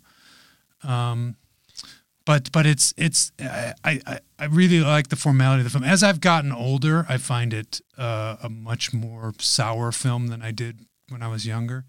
I don't know when you first saw this movie, but I was 13, almost 14, in Spain, my first trip to Europe with my junior high class. We went to three or four cities in Spain, and on the last three days, we're in Madrid. And it was me, and we had two other roommates, uh, two other 13 year old boys in a Madrid hotel room watching this on a pan and scan black and white TV. And um, I don't think we saw the whole thing, but I remember tuning it in from like towards the end of the college sequence and then through the end of the movie. And, and, uh, it was, it was great to see as a 13 year old. And then I, then I saw it a couple years later on VHS when we got our first VCR. We didn't have a VCR until I was like 16. And, and I had an LP tape for years that I had dubbed putting two VCRs together of, uh, carnal knowledge and the graduate, both in the horrible pan scan versions. Well, yeah, I was thinking for both of these movies, I was aware of them and saw bits of them on TV before I ever actually caught up to seeing them in their entirety or unedited. Um, but it's interesting that these movies were shown on TV at all. Little Murders, I remember being sort of on late night New York TV every once in a while. Carnal Knowledge, I feel like a bigger deal was made out of its network premiere or network, or at least network screenings. I don't think that it was shown. I'm pretty sure it was shown heavily edited. Sort of unlike I remember um, the last pic, the last detail. Mm. Being shown on network TV, and they made a big deal out of the fact that they were going to leave it all, all the language intact. Although oh. I think that they lowered the volume significantly no for the swear words, but they were announcing like, yeah, we're showing oh, this as it was meant to. Yeah. Carnal knowledge, I don't think got that kind of treatment, and so you know, I think it's the first Hollywood film with the c word. I think sure, I read, which which shocked a lot of people. Yeah, I mean, and and I had that same, you know, as a kid, Mike Nichols to me was I don't think I ever put him uh, on a list with Hitchcock or Spielberg, but I know in my head I was like, this guy is one of the showiest, and my, and, and and for me that meant great, yeah. great directors who, who, thinks visually and and his shots, and it was all about The Graduate. It was like these are the wittiest, most cleverly conceived sequences, you know, as far as the visuals, and I just you know I thought like the scene where Dustin Hoffman is uh, in the scuba suit walking through the party and, and diving to the bar. I said, this yeah. is the most brilliant thing that's ever been concocted on screen. And I do think that the that what makes that what makes carnal knowledge sometimes feel like it's a comedy, even though it isn't, is all about Nichols and the way he's staging these scenes. The the wit of the film is all about where he's putting the camera and how he's moving people through it and what you're yes. seeing and not seeing and that's absolutely. I, f- I think that's that's really right on. I, you know, the other thing about it, comparing it to Little Murders again, is Mark Harrison, his biography of uh, Nichols that came out recently, talks about the reactions to the film being one way or the other. Either this doesn't.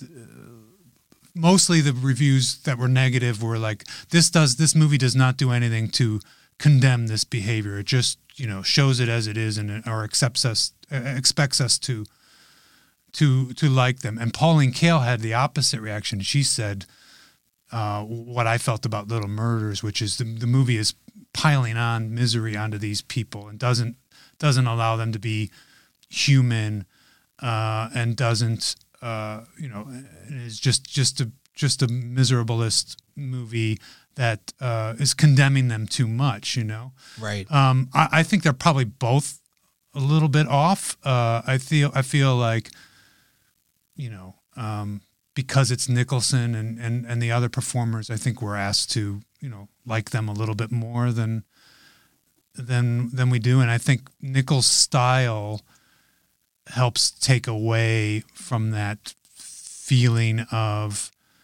of uh, you know being asked to pity these characters too that they're that they're you know um, you know they have all this stuff piled on them or you know you know by the writer and director. I think it's just i think it's them. I think i think the actors make them feel a lot more human. And when i when i, when I watch little murders i feel like that kind of like that you know oh know, don't we aren't we supposed to pity alfred and patsy you know and if, and that like i said i think feels condescending you know a director who gets compared to mike nichols a lot because he started in the stage and came out with these you know all american movies is sam mendes and Mm. there's a guy who i consistently feel his uh, you know his all-powerful hand and and his and his expectations that we feel pity for these characters But on the same at this, and I and I think you're right. and, I and, I, and I just feel like he's being condescending yes, I also think he's never come up with a single shot or sequence that's as visually clever or witty as anything that Mike Nichols did in those early films. agreed I, I think that, um, and and I think this is this is probably deliberate, and I think that you're supposed to feel this way. But I find the first 20 minutes or half hour of the film, the college years, to be so much more entertaining and uh, quickly, tightly paced. yeah it's a lot more going on there's a bunch of there's a bunch of scenes it's a, it's There's a bunch of scenes. They all end sort of before you think they're going to. They don't Mm-hmm. really. It's interesting because they don't. They don't land on punchlines. These scenes, which is another reason why I don't really think this film is a comedy. Um, but it's still like the pacing is like you're right. There's they're telling like a story and with with much shorter scenes, even though again they're all sort of these one shot scenes. And then the film really slows down uh, after that, and only sort of for me comes alive in a in a in a energetic way with with Nicholson's rant. yeah Um, What's striking is that is that kind of juxtaposition of the short scenes and then these these long takes and these jumps in time, where you know you're asked to figure out between what's what's being said and and the hair the, hairlines on Nicholson and Garfunkel. You know how, how much older they are and what's going on. Well, that's I mean, uh, other than you know some slightly questionable hair pieces in, in the college years, I'm not sure. Yeah. I guess Garfunkel's wearing something too, maybe. Yeah, he's he's much more convincing as an 18, 19 year old, Yeah. 20 year old than Nicholson is. Just, just looks wise, you know. But Nicholson brings a, a certain kind of you know wise guy energy to it that feels like a college guy that he loses oh, later on. Oh, Absolutely. And Yeah. so I, I looked up how old these actors were in 70, assuming that this was around when they shot it.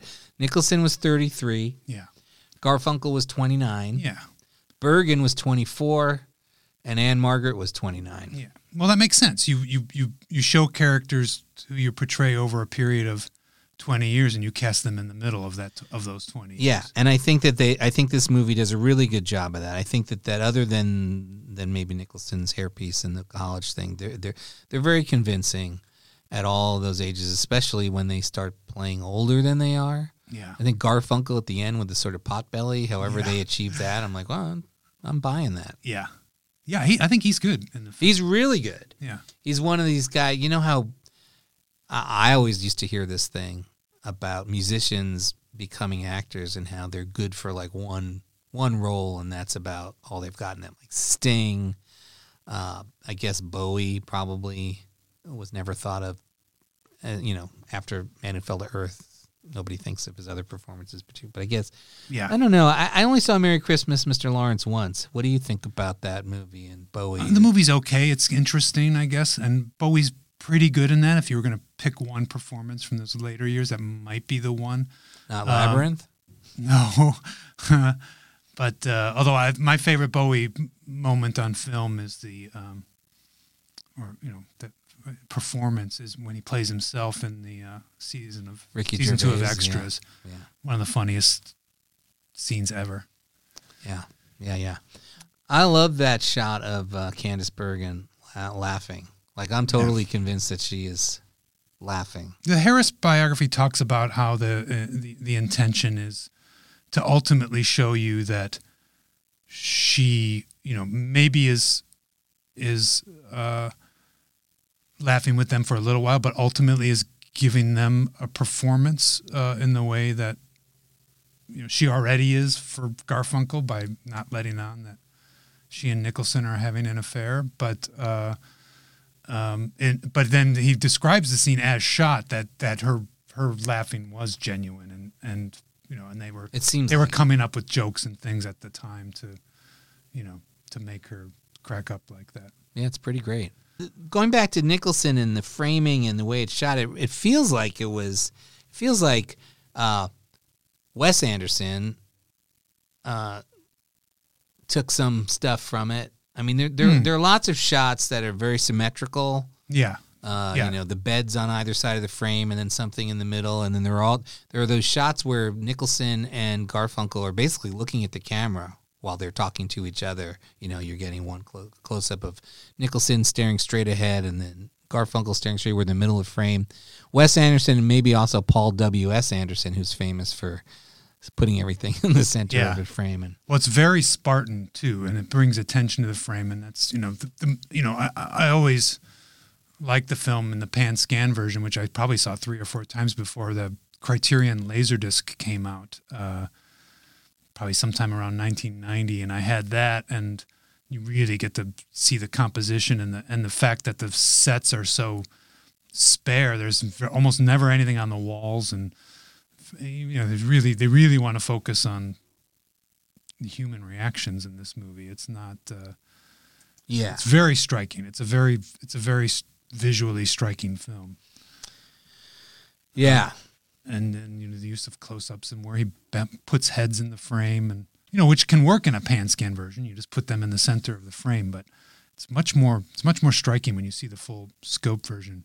And it's never been released on Blu-ray, and now we're going to be showing this new 4K restoration at the Cinematheque. which I'm guessing will then eventually be a Blu-ray or Yeah, 4K. it's got to be around the corner. Maybe I'm sure Criterion's working on it.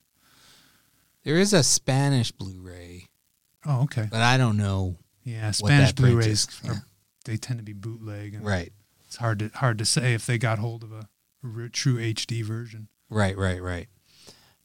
Yeah, that's amazing that this hasn't come out in blue on Blu-ray. It's actually, um, I I would have thought the opposite is true, but in in in in goofing around on the internet, I found more material on Little Murders than Carnal Knowledge. Because Hmm. I'm surprised. I would, I thought that Carnal Knowledge has the has the bigger reputation at this point. It's oddly the film that's been, you know, not been in wide circulation recently. I mean, this there's not been there's not been 35 millimeter prints of it for years. There was a DVD that had the you know the full letterbox version and the Criterion letterbox laserdisc, which was probably from the same transfer. Uh, it's just not a film that's I don't think has been shown that much or had much discussion. Whereas, you know, there was a DVD of Little Murders, and was there a was there a Blu-ray of Little Murders? I don't know if they've ever did that, but There is a there's a UK Blu-ray. Uh, I forget which. maybe it's just it's it's just shown up much more on you know on TV and stuff, and um, carnal knowledge I think has just been harder to see. Well, neither one of them have right have been streaming in recent Yeah. memory that I've. I, they're not streaming now But there, but uh, officially. But there have been DCPs and new 35 millimeter prints made, so it's probably shown more theatrically in Little rep Murders. houses. Yeah, Little Murders. Um, and Carnal Knowledge just, you know, uh, I, I don't know the last time that a rep house showed it because this DCP I think is the first one that's been made. And you know, if they were showing a print, they were showing something that had probably turned completely pink and red. Right. Maybe the maybe is it Ann-Margret who you think was singled out for praise more than anybody else in association with this movie? Well, she got an Oscar nomination. Right. I think Um, she won a Golden Globe. But it's kind of a quintessential Nicholson performance. I mean, it's it's between what? It's between Five Easy Pieces and King of Marvin Gardens. Is that it? And then and then Last Detail in Chinatown and Cuckoo's Nest. That's pretty. good. That's a pretty good run. You know, you think one major movie a year. And King of Marvin Gardens isn't probably held in the same regard as the others, but it's a it's a good film. And he also did his in '72. The year after this, he also did Drive. He said he directed Drive. He said so. It was a you know pretty big year for him. That's uh that's a pretty good run. Here's what Feiffer says about carnal knowledge. Feiffer wanted carnal knowledge to be a cautionary fable through some dark and angry material, so it had to begin in a lighter place. I wanted it to start with the kind of innocent playfulness that an audience would find charming between young men and women. This is the way we all are, and this is the cuteness, he said. As Garfunkel's and Nicholson's characters age, Nicholson gets darker and darker, and as they get older, that guy, Nicholson, stays the same. The conversation barely changes, but it's not as funny anymore. It's not as innocent anymore. So cautionary to who? To to to women to stay away from guys like this? Or I, I, I think maybe cautionary in the same way that he thinks of Little Murders as cautionary. Like, hey, this is this is who we are and this is what we've become. th- this is who we're about to be. You know, if if we don't start paying attention to what, you know, if we don't acknowledge that that that yeah, that the the war of the sexes is a real thing, and Yeah. kind of the men are toxic and and complete assholes, and Mm. women are conditioned to accept that as the norm. Like that is going to be the norm. I mean, yeah, again, like I think he, I think he's implying that he thought he was like waving a flag saying, "Hey, watch out," but you know. It, especially in carnal knowledge is sort of like well this is it's too late like you've already you know you- you're not warning us you're just Right. Commenting on what's already heaping misery on us. um, here's here's something interesting. This is him talking about uh, the, the Nicholson rant. Um, one scene in Carnal Knowledge shows Nicholson's character screaming abusively at a woman, which Nichols at first thought would alienate viewers. And Feiffer says, Mike Nichols called me into his office and said, I don't think we can shoot this scene. It's too ugly. It's too cruel. We're going to lose the audience. We'll never get them back. Right. And by that time, Feiffer says, I had worked with Nichols long enough on this film to trust him and to trust his reactions.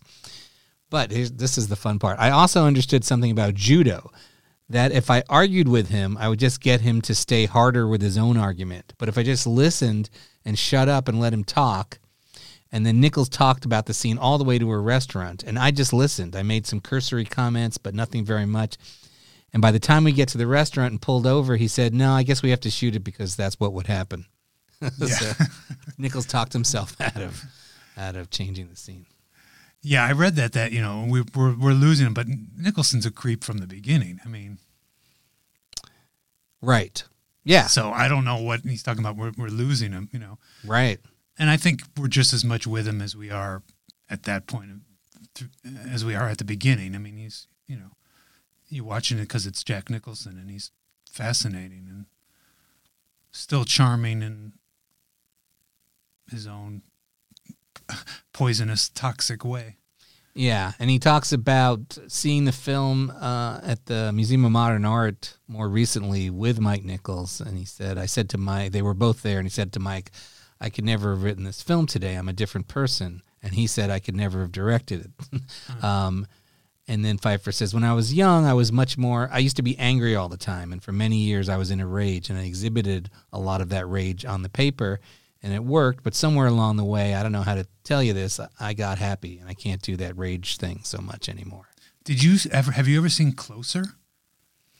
No, I tried, uh, but it's I terrible. yeah. I mean, it's it, it feels like a Sam Mendes film, you know.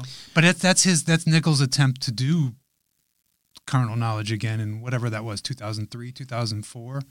Well, my you know my sense, my sort of completely anecdotal, like without doing a formal study, was that Nichols lost interest or lost the ability to visually craft his movies as as spectacularly as he did in the early years, and so.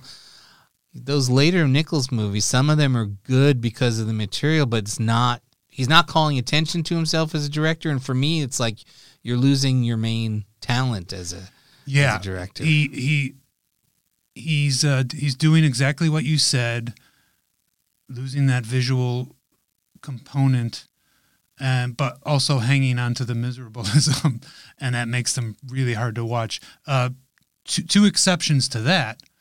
Um, the mid '80s, uh, Biloxi Blues and Working Girl, which are both, you know, uh, really nice comedies. Uh, I haven't seen Working Girl for ages, but it, Biloxi Blues, interestingly, is the more visually interesting film. It's you know it's based on a play, and maybe he was engaged with it that way. But it's it almost has a kind of carnal knowledge layout of. Um, you know, he's using CinemaScope again, and it's and and the and the, his framing of the actors is almost seemed to return to that kind of early seventies. Not quite as rigorous, but but definitely more interesting. And then you know, Working Girls like a year later or something like that, and it's it, it's a it, it I remember it being a fun movie, but I don't remember anything about it being you know as visually uh, engaged as as his late '60s, early '70s movies were. Right. Another good one. I think. All right. Didn't he direct Silkwood? Yeah, and I saw that 40 years ago, and I you know, and I, I just remember being depressed by that movie. Yeah. Very depressing. But but a but a but a well directed. a little a little more a little more in line with what he was doing in the in the 70s visually. I It took a long that, that that was his first movie in like 8 years, I think. What what was the one that was eight years earlier? The Fortune, I think. Oh wow. Okay. Yeah. He hadn't, he hadn't directed movie since The Fortune. I saw Biloxi Blues on Broadway with Matthew Broderick, but famously, shortly after that, I think, I think did he get either they all got fired or he or uh, they they. they they were I, Neil Simon was like, "You got to get rid of these assholes. They're fucking around every night on stage." Like, and I remember, I remember Broderick and a bunch of the other guys sort of cracking up at times that didn't really feel like it was part of the play, but they were constantly like messing with each other and I think improvising and doing stuff that was Yeah. they were just having too good of a time. Was was did Mike Nichols direct the stage version too? Maybe. Yeah. Okay, you don't do that to those guys. Right. Yeah. uh well, actually, so we can play two games of what was playing that that weekend. You got anything else you want to say about Carnal Knowledge? I don't think so. I like it more than Little Murders. I think it. I, I I don't like it as much as I did when I was younger. I feel like it's kind of sour now. Uh, um, visually, it's much more interesting. I kind of feel the way about it the way I do about some of those later Robert Altman films that some people still love, like The Player and Shortcuts. Hmm. I loved them when I was in my early twenties, but I just find them so bitter and sour now. Yeah. I think I feel that way about carnal knowledge and little murders. I don't think I really, really, really saw until much more recently. And so only have experienced it um, in its entirety or even thinking about it as a, as a, as a 50 year old guy. And I, and so I don't have that. This is how I felt about it when I was a kid, and this is how I feel about it now. Maybe that's why I like it more. I don't know. I'm able to sort of there's something charming about how it captures a lot of things that I remember seeing in New York in the 70s.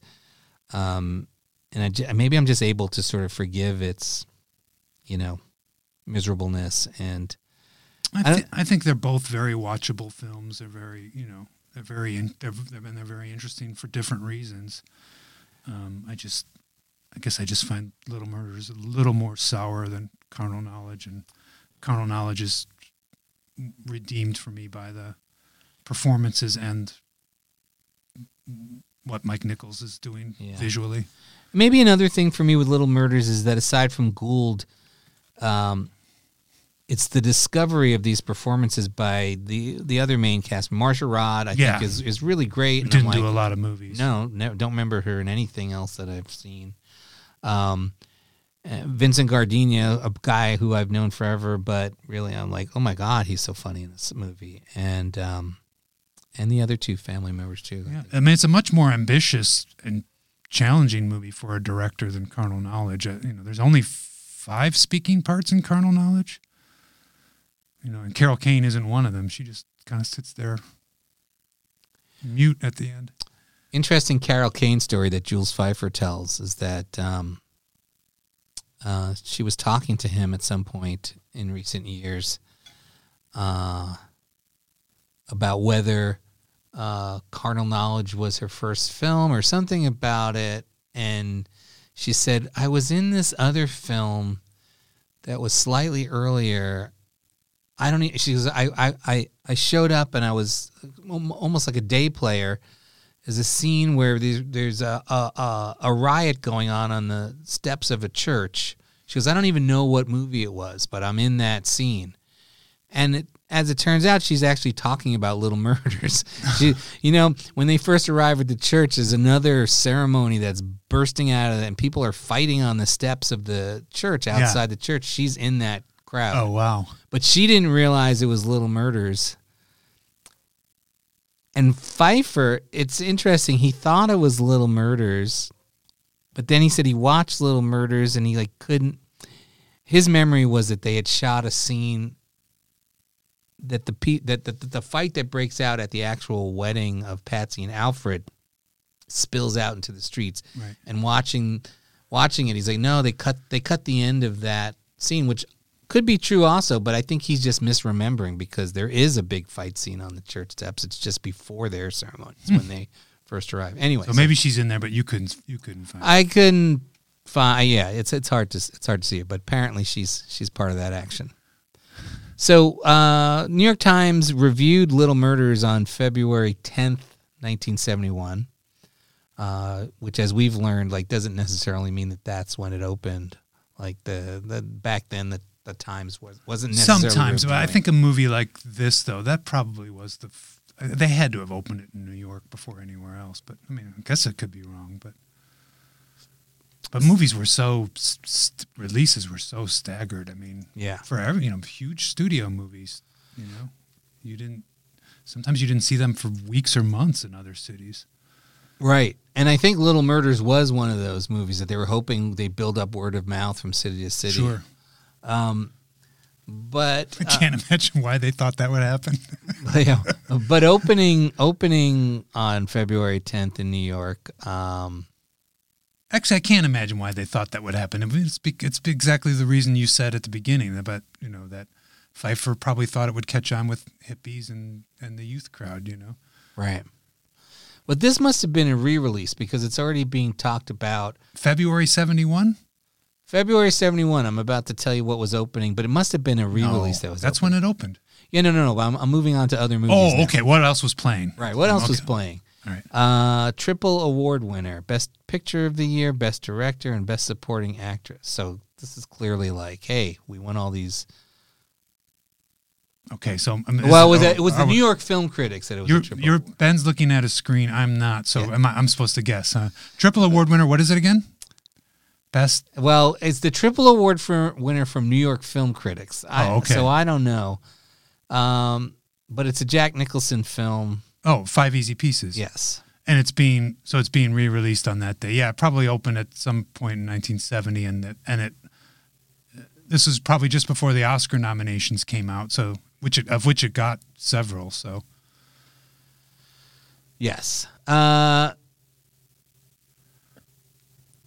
a movie I've I've not seen. Maybe we've talked about. Um, I don't know how to pitch this to you. well, okay, written by Newman and Benton. oh, there was a Crooked Man. Mm-hmm. Yeah, that's it's int- it's okay. It's been popping up on Criterion Channel recently.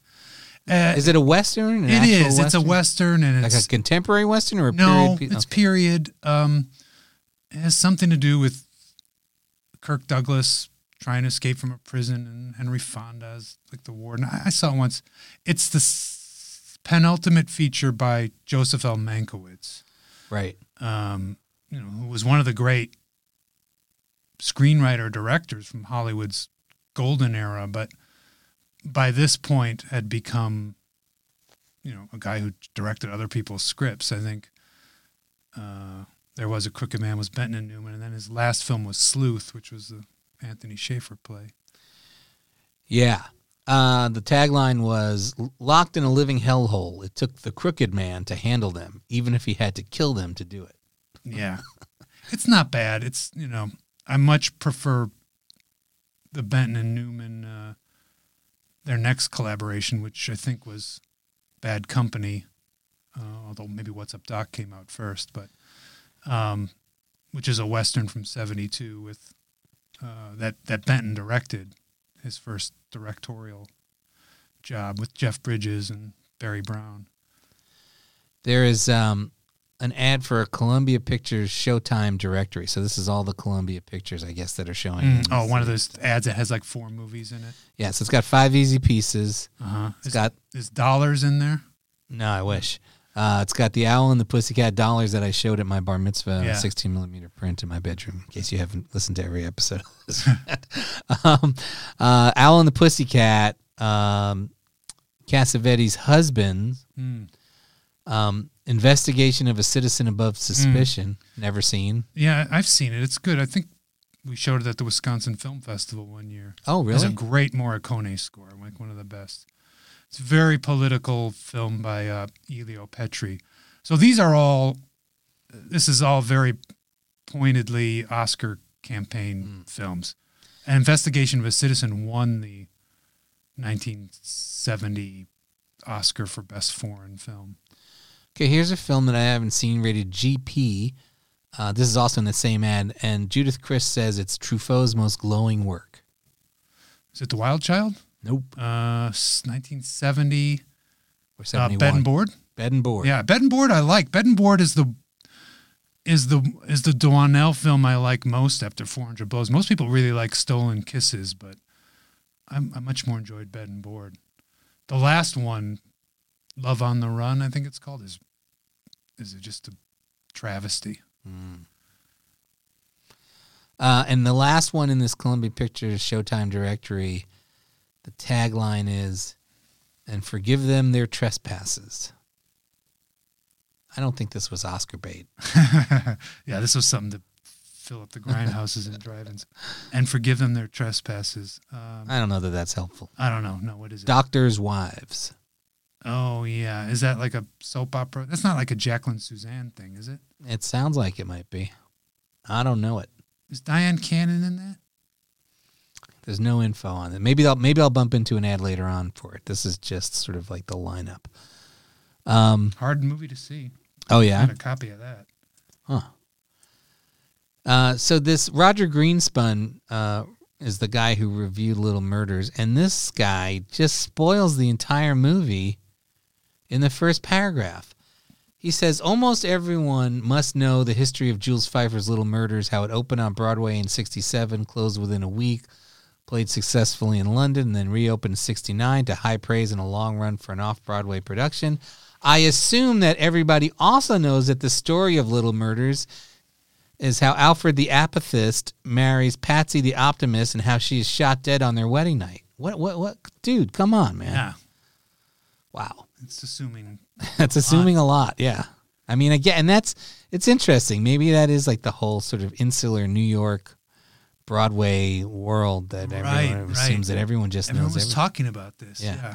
but you know, also critics being spoilers weren't. That wasn't such a big deal. Right. Uh here's a movie that I haven't seen. Uh one of the year's ten best says John Simon. a delight to the mind says John Judith, Simon. Judith Crist. Uh American premiere tomorrow at the Lincoln Art Theater. Uh Carlos Saura. Saura. Carlos Saura's 1970. Or seventy one. This is seventy one. Uh, is that Peppermint something or other? Uh, The Garden of Delights. I don't know. Never saw it. Yeah. There's a bunch of Saura films that just went on Criterion Channel. I watched his uh, Oh. 1974 movie Cousin Angelica, which is interesting. It's a movie I've never heard of uh, and don't know who did it. Uh, you want to hear some reviews? I can't imagine. going to give anything away? Not really. Uh, pigeons? Oh yeah, I I don't know it. It's uh hard to see. I think it was like a counterculture kind of. American film? I think so. Oh, it is. It's a New York comedy. A whirlwind out of love, back in love, uptown, downtown New York comedy. Makes sense, pigeons. New York was famous for its pigeons at one point. Maybe still is. Right. Uh, also known as uh, the sidelong glances of a pigeon kicker. Oh. Was released under that title at some point. Here's a movie I don't know anything about. Uh, directed by Laszlo Benedek with Trevor Howard, Liv Ullmann, Oh yeah, the Night Digger, The Night Visitor. Night Visitor. Yeah, that's that's actually a pretty good film. It has a uh, uh, Laszlo Benedek's not a particularly interesting director, but it's that movie has got some weird stuff in it. I remember it has a a pretty interesting uh, prison escape sequence for Max von Sydow, who has to also put himself back in his jail cell the next morning um, in order to get away with something. I can't remember what, but yeah, it's worth seeing. It's out there on Blu-ray, and it's kind of interesting to see those two in the middle of their all those Bergman films and the the Jan Troell films. The tagline is Locked in the cold asylum of his mind, a sane man stalks his prey. Right. Yeah, uh-huh. maybe it's not a prison, but like in a, some kind of asylum where he's supposed to be locked up. But- I mean, it, it, it, it looks like they're pitching it as a as a horror movie. Yeah, and I think that that that kind of marketing continues like right up to the Blu-rays and stuff, but it's not. It's more like a psychological thriller, you know. Music by Henry Mancini, Oh, that's good. produced by Mel Ferrer, Hmm. and with a great pull quote from Gene Shalit. Yeah. Or, I- oh yeah, who was writing for Look magazine? I, I remember McPadden doing a whole Gene Shalit thing and talking about the fact that uh, he was just a TV guy and was not didn't do written reviews, but I guess he did. Yeah, it's He probably said- before the Today Show. Yeah. Years have fled since we've had a chilling mystery, but here's one at last to squeeze the mind. If your flesh doesn't crawl, it's on too tight. Uh, Thunderball and You Only Live Twice were playing as a double feature. Yeah, but those Bond films, they were. Well, you could see them all the way up to the early '80s. They were even the earliest ones were getting re-released all the time. Uh, Cinema 5, the Rugoff Theaters, as we Mm. show the documentary. Was that last year? Yeah, uh, 2020, I think was our during our. Oh, right. it was COVID a, year. Yeah, yeah. So they have uh, they have their list of, of what they were showing. Sudden Terror at the Murray Hill. I don't good know. good film. Um, uh, it's a thriller with uh, if, I suppose it's the same movie with Mark Lester, right, and Susan George. It's um, Oh, yes. British film shot in Malta. That's like Boy Who Cried Wolf kind of thing, um, and uh, pretty pretty good. Directed by John Huff, who later did uh, Dirty Mary, Crazy Larry, and uh, Legend of Hell House. Oh wow. Um, Little Murders uh, at the Beekman, Ramparts of Clay at Cinema Two. You know that movie? Yeah, I've seen it. It's uh I think it has something to do with the uh, Algerian war and conflict, I think, if I remember right. Say hello to Yesterday at the Paris. Never heard of that. What's that? Must be French. Hmm. I don't know why, but I, I feel like at the Paris they would show French films if they could. Uh, Little Big Man was playing at the Paramount. Little Big Man in uh February Yep. of 71. Yeah. I just saw a movie, now I can't remember if it takes place in 70 or no, it's yeah. I just saw a movie that will be coming out soon where the two main characters go to see Little Big Man the day after Christmas 1970, I think. Husbands. The Husbands, yeah, which probably hadn't been out too long. Gimme Shelter was playing at the Plaza. Right. The Projectionist was playing at the Fifth Avenue Cinema. It's got uh, Rodney Dangerfield as the theater manager. That that's actually a pretty funny scene. Have you ever seen that? Yeah. Oh, keep your tie on, kid. Joe was playing at the 8th Street Playhouse, and Joe is interesting because there's an ad for it, but it says, and I don't know if this was a joke because of the. Let me see if I can find the ad. Um, because it, it says Joe, and then in parentheses in the ad, and the Missus, M I S S U S. Was that ever the Name of the film where they just uh, here. Let me show you the ad since we're in the same room. Who's the missus? You, Well- do do you see his wife in the Well, film? I can't remember. I, I, uh, there's a so there's a picture. I mean, this is not the greatest. You see this? yeah, Like, there's a woman in the picture with yeah Peter kissing Boyle. kissing Peter Boyle's head. Weird. But isn't that I crazy? haven't I haven't seen the movie for a while. Yeah, it's like, uh, you know, it's funny. Um, and Joe is in quotation marks, and and the missus comes after in parentheses. They did the same thing five years later for the sequel to True Grit. Do you remember that? no. The sequel to True Grit with John Wayne and Katharine Hepburn. It's called Rooster Rooster Cogburn. Cogburn. And then in parentheses, And and, the the, lady, which is not part of the title. See, The I title of always the thought it is- was. It's no, interesting. The title of the movie is Rooster Cogburn, but it was just on the ads, you know. I used to see it right advertised, and maybe even when it was on TV. Yeah. Like I always heard Rooster Cogburn and the lady. I bet they just they, they just came up with that too late. Like after all the prints were made, they were like, we should have called it Rooster Cogburn and the But Lady. they couldn't possibly have been thinking that they should have called Joe Joe and the Missus. No, and I, and I haven't seen Joe for years, and I I like Joe, but I don't I don't remember anything about the misses. Joe doesn't even come into the film until it's like almost two thirds over, right? Isn't that? yeah, I think. Well, I don't know about two thirds. Uh, maybe. It's a it's a it's a big stretch. I remember that. Huh.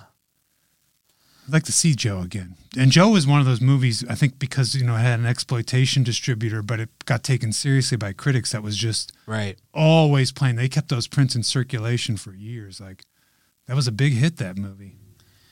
Here's a movie I don't know anything about. Um, with uh, Faye Dunaway, directed by Jerry Schatzberg. Puzzle of a Downfall Child. I've seen it. I saw Jerry Schatzberg introduce it at the Museum of the Moving Image in Queens. Um, it's not. It, a lot of people like it. It's it's kind of interesting because Schatzberg was a fashion photographer, and it takes place in that world. Um, so it was a very personal movie for him, and it's got some kind of you know that early '70s narrative fragmentation that's kind of interesting. But it was another. I think it's a Universal film, and it's it's one of those string of films in 70, 71 that Universal was putting out. These you know talented up and coming directors working with small budgets. And I think it's before Panic in Needle Park Hmm. for Schatzberg. Mhm. Puzzle of a Downfall Child might be his first feature. Um, I'm not crazy about either of those films, Puzzle or Panic, but I really like Scarecrow a lot, and and I like some of Schatzberg's later films too. Uh, it was a Disney double feature playing. I don't think I've seen either of these movies, and one of them I don't think I've ever heard of. Um, but the main attraction uh, was with uh, had Ronnie Howard in it, but starring Steve Forrest, Jack El- Elam, Jack Elam. Jack Elam, um, directed by Robert Totten. Hmm.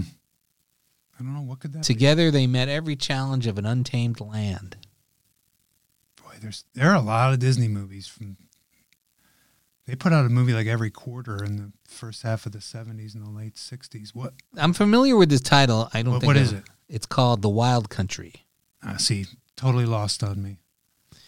but it was playing with something called it's hard to read if this i'm going to assume this is nick the orphan elephant Hmm. I wonder if that's just a short. maybe i don't know it's rated and everything here look Yeah, it's probably a short. you think Yeah, it's probably not animated.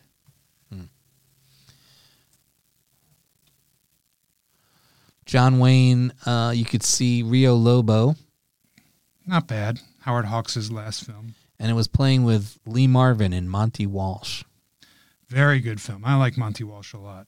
is that also a western It is. It's um, it's the f- one of two movies directed by the cinematographer William Fraker. oh um, and it's um, Jack uh, Palance, Lee Marvin, and Jeanne Moreau, and Mitchell Ryan, who's very good. It's based on a novel by uh, Jack Schaefer, who also wrote Shane. Um, and it's it's it's it's it's a it's the classic early '70s dying of the West kind of movie. It's a it's a movie about dying sad cowboys, but it's good. Great John Barry score in uh, in Monty Walsh. I recommend it. Okay, I'll check that out. Um, anyway, rounding out what was showing, um, I mean, there's a lot of stuff, but they're a pretty big ad for Love Story. Um, and it says, the top of the ad, it says, starting today, a phenomenon, meaning Love Story, it comes to New Jersey with an exclamation point. So the, in February of '71, New Jersey didn't get Love Story until then. Apparently, Wow. exclusive first run New Jersey engagements. But I don't know when it when it opened in '70. It might have been late in the year, so it's not maybe not that big a deal. and then also, uh, Tora Tora Tora. I like Tora Tora Tora. I'm I'm for Tora Tora. I'm for a for a for a. So anyway, moving on to July 1st, 1971, when uh, Carnal Knowledge was reviewed by Vincent Canby. Um, uh, Shaft was in theaters. Um, Give me Truck Turner any day. yeah, me too. Uh, Murphy's War. Not bad. Murphy's War. It's all right. Peter O'Toole and a uh, Peter Yates directed World War II story. Yes. Also, Philippe Noiret. Philippe Noiret. Fellini's The Clowns was in town. Yeah, it's not one of my favorite Fellinis. Ryan's Daughter. Ryan's daughter. Yeah, that would have been released at the end of '70 in New York. That's interesting to see that it's still playing. A movie, you know, it was. I guess it was probably still on those roadshow engagements. Maybe it had moved out of the now at popular prices kind of thing. You know, Right. Uh, there was a revival house called the East Side Playhouse, uh, and their ad says, "Now the great ones are on the Upper East Side." So for two bucks, uh, you could see Thunder Road, Red River, A Thousand Clowns, and Charge of the Light Brigade. Interesting rep house selections. Uh, Thunder Road, another movie that was in circulation for you know years and years. uh, Walkabout was premiering at the Plaza.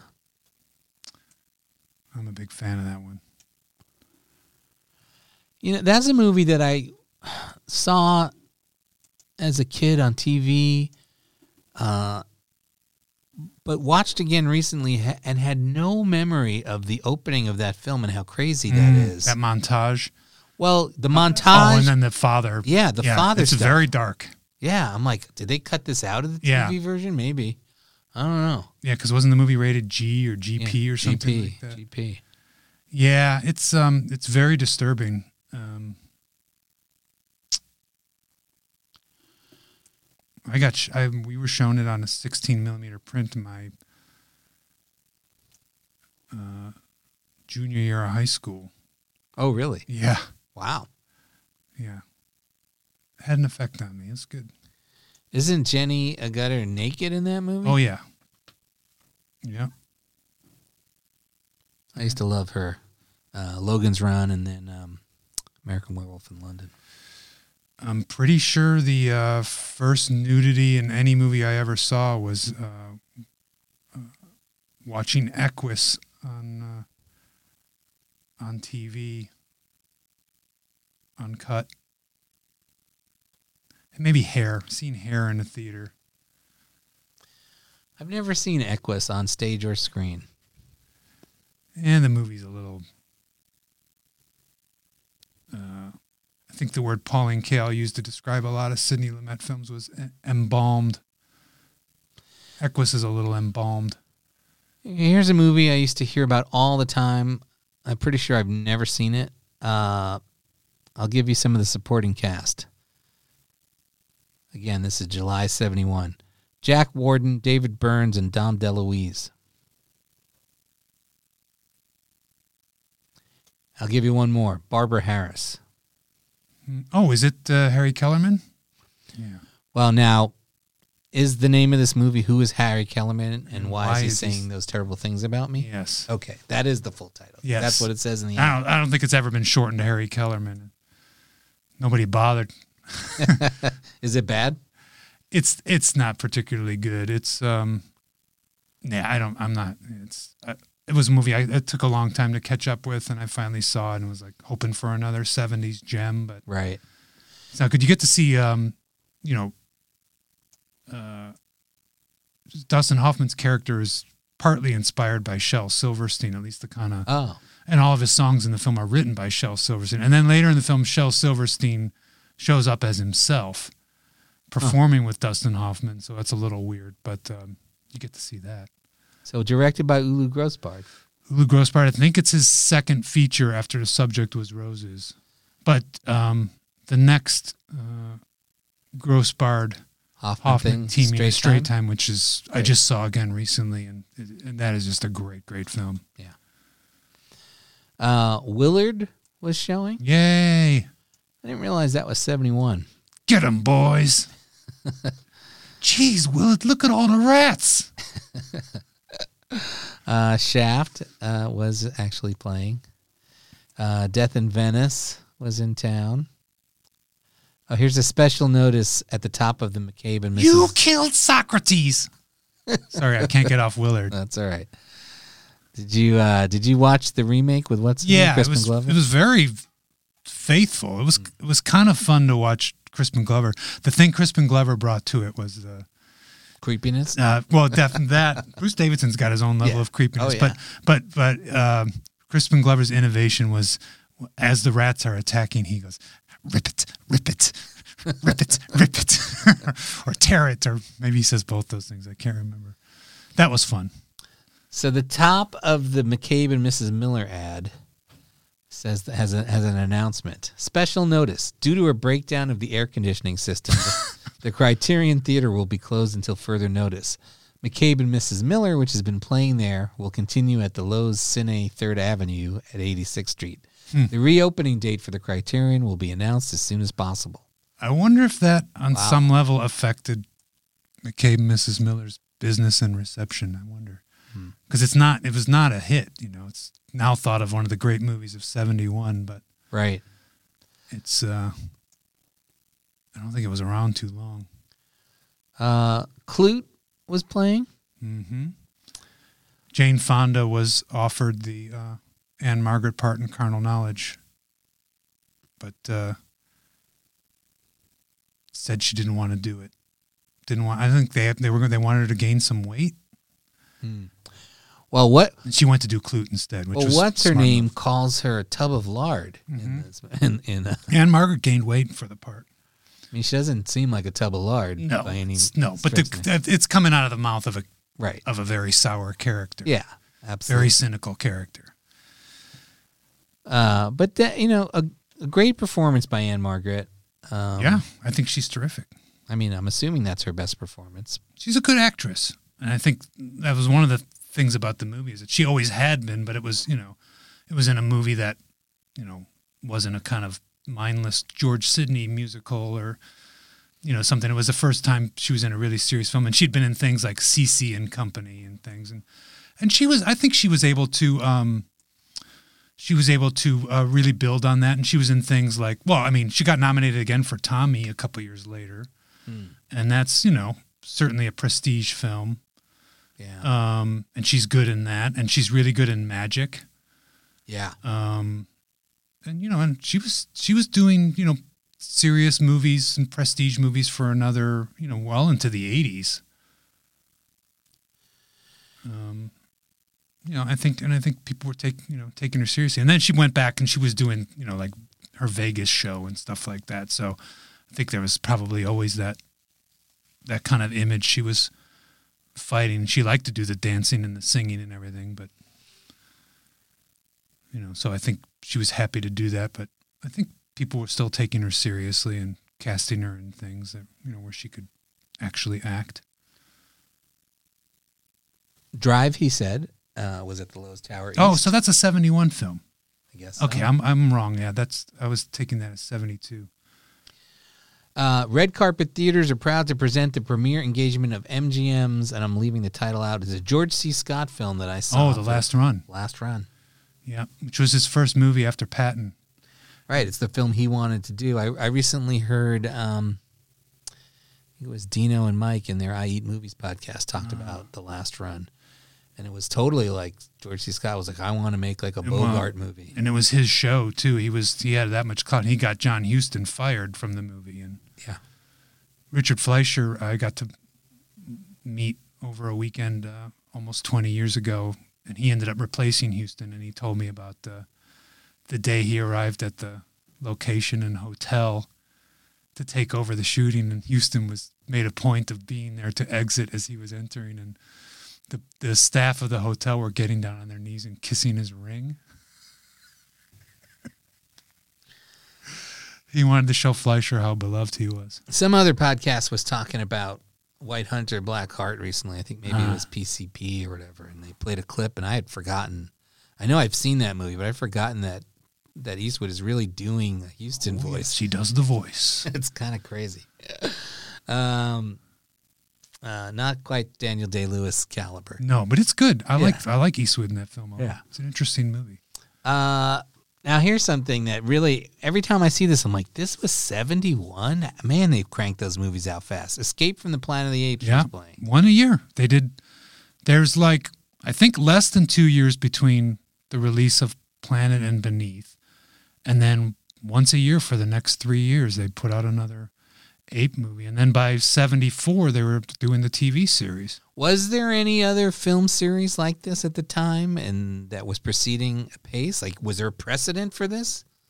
Mm, there has to be. I mean, there's sure. James Bond, the but- Universal monster movies. You know, You Sure, okay. one a year in the Yes, 40s. yes, but let's say since the 50s or 60s, like because James Um, Bond, even at its height, wasn't every other year, was it? They were. Oh, they were? For the Okay. fact the first three are every year 62, 63, 64. Dr. Okay. No from Russia with Love Goldfinger. And then it's then it's every two years. And do they take like two and a half years off between Diamonds Are Forever and Live and Let Die, something like that?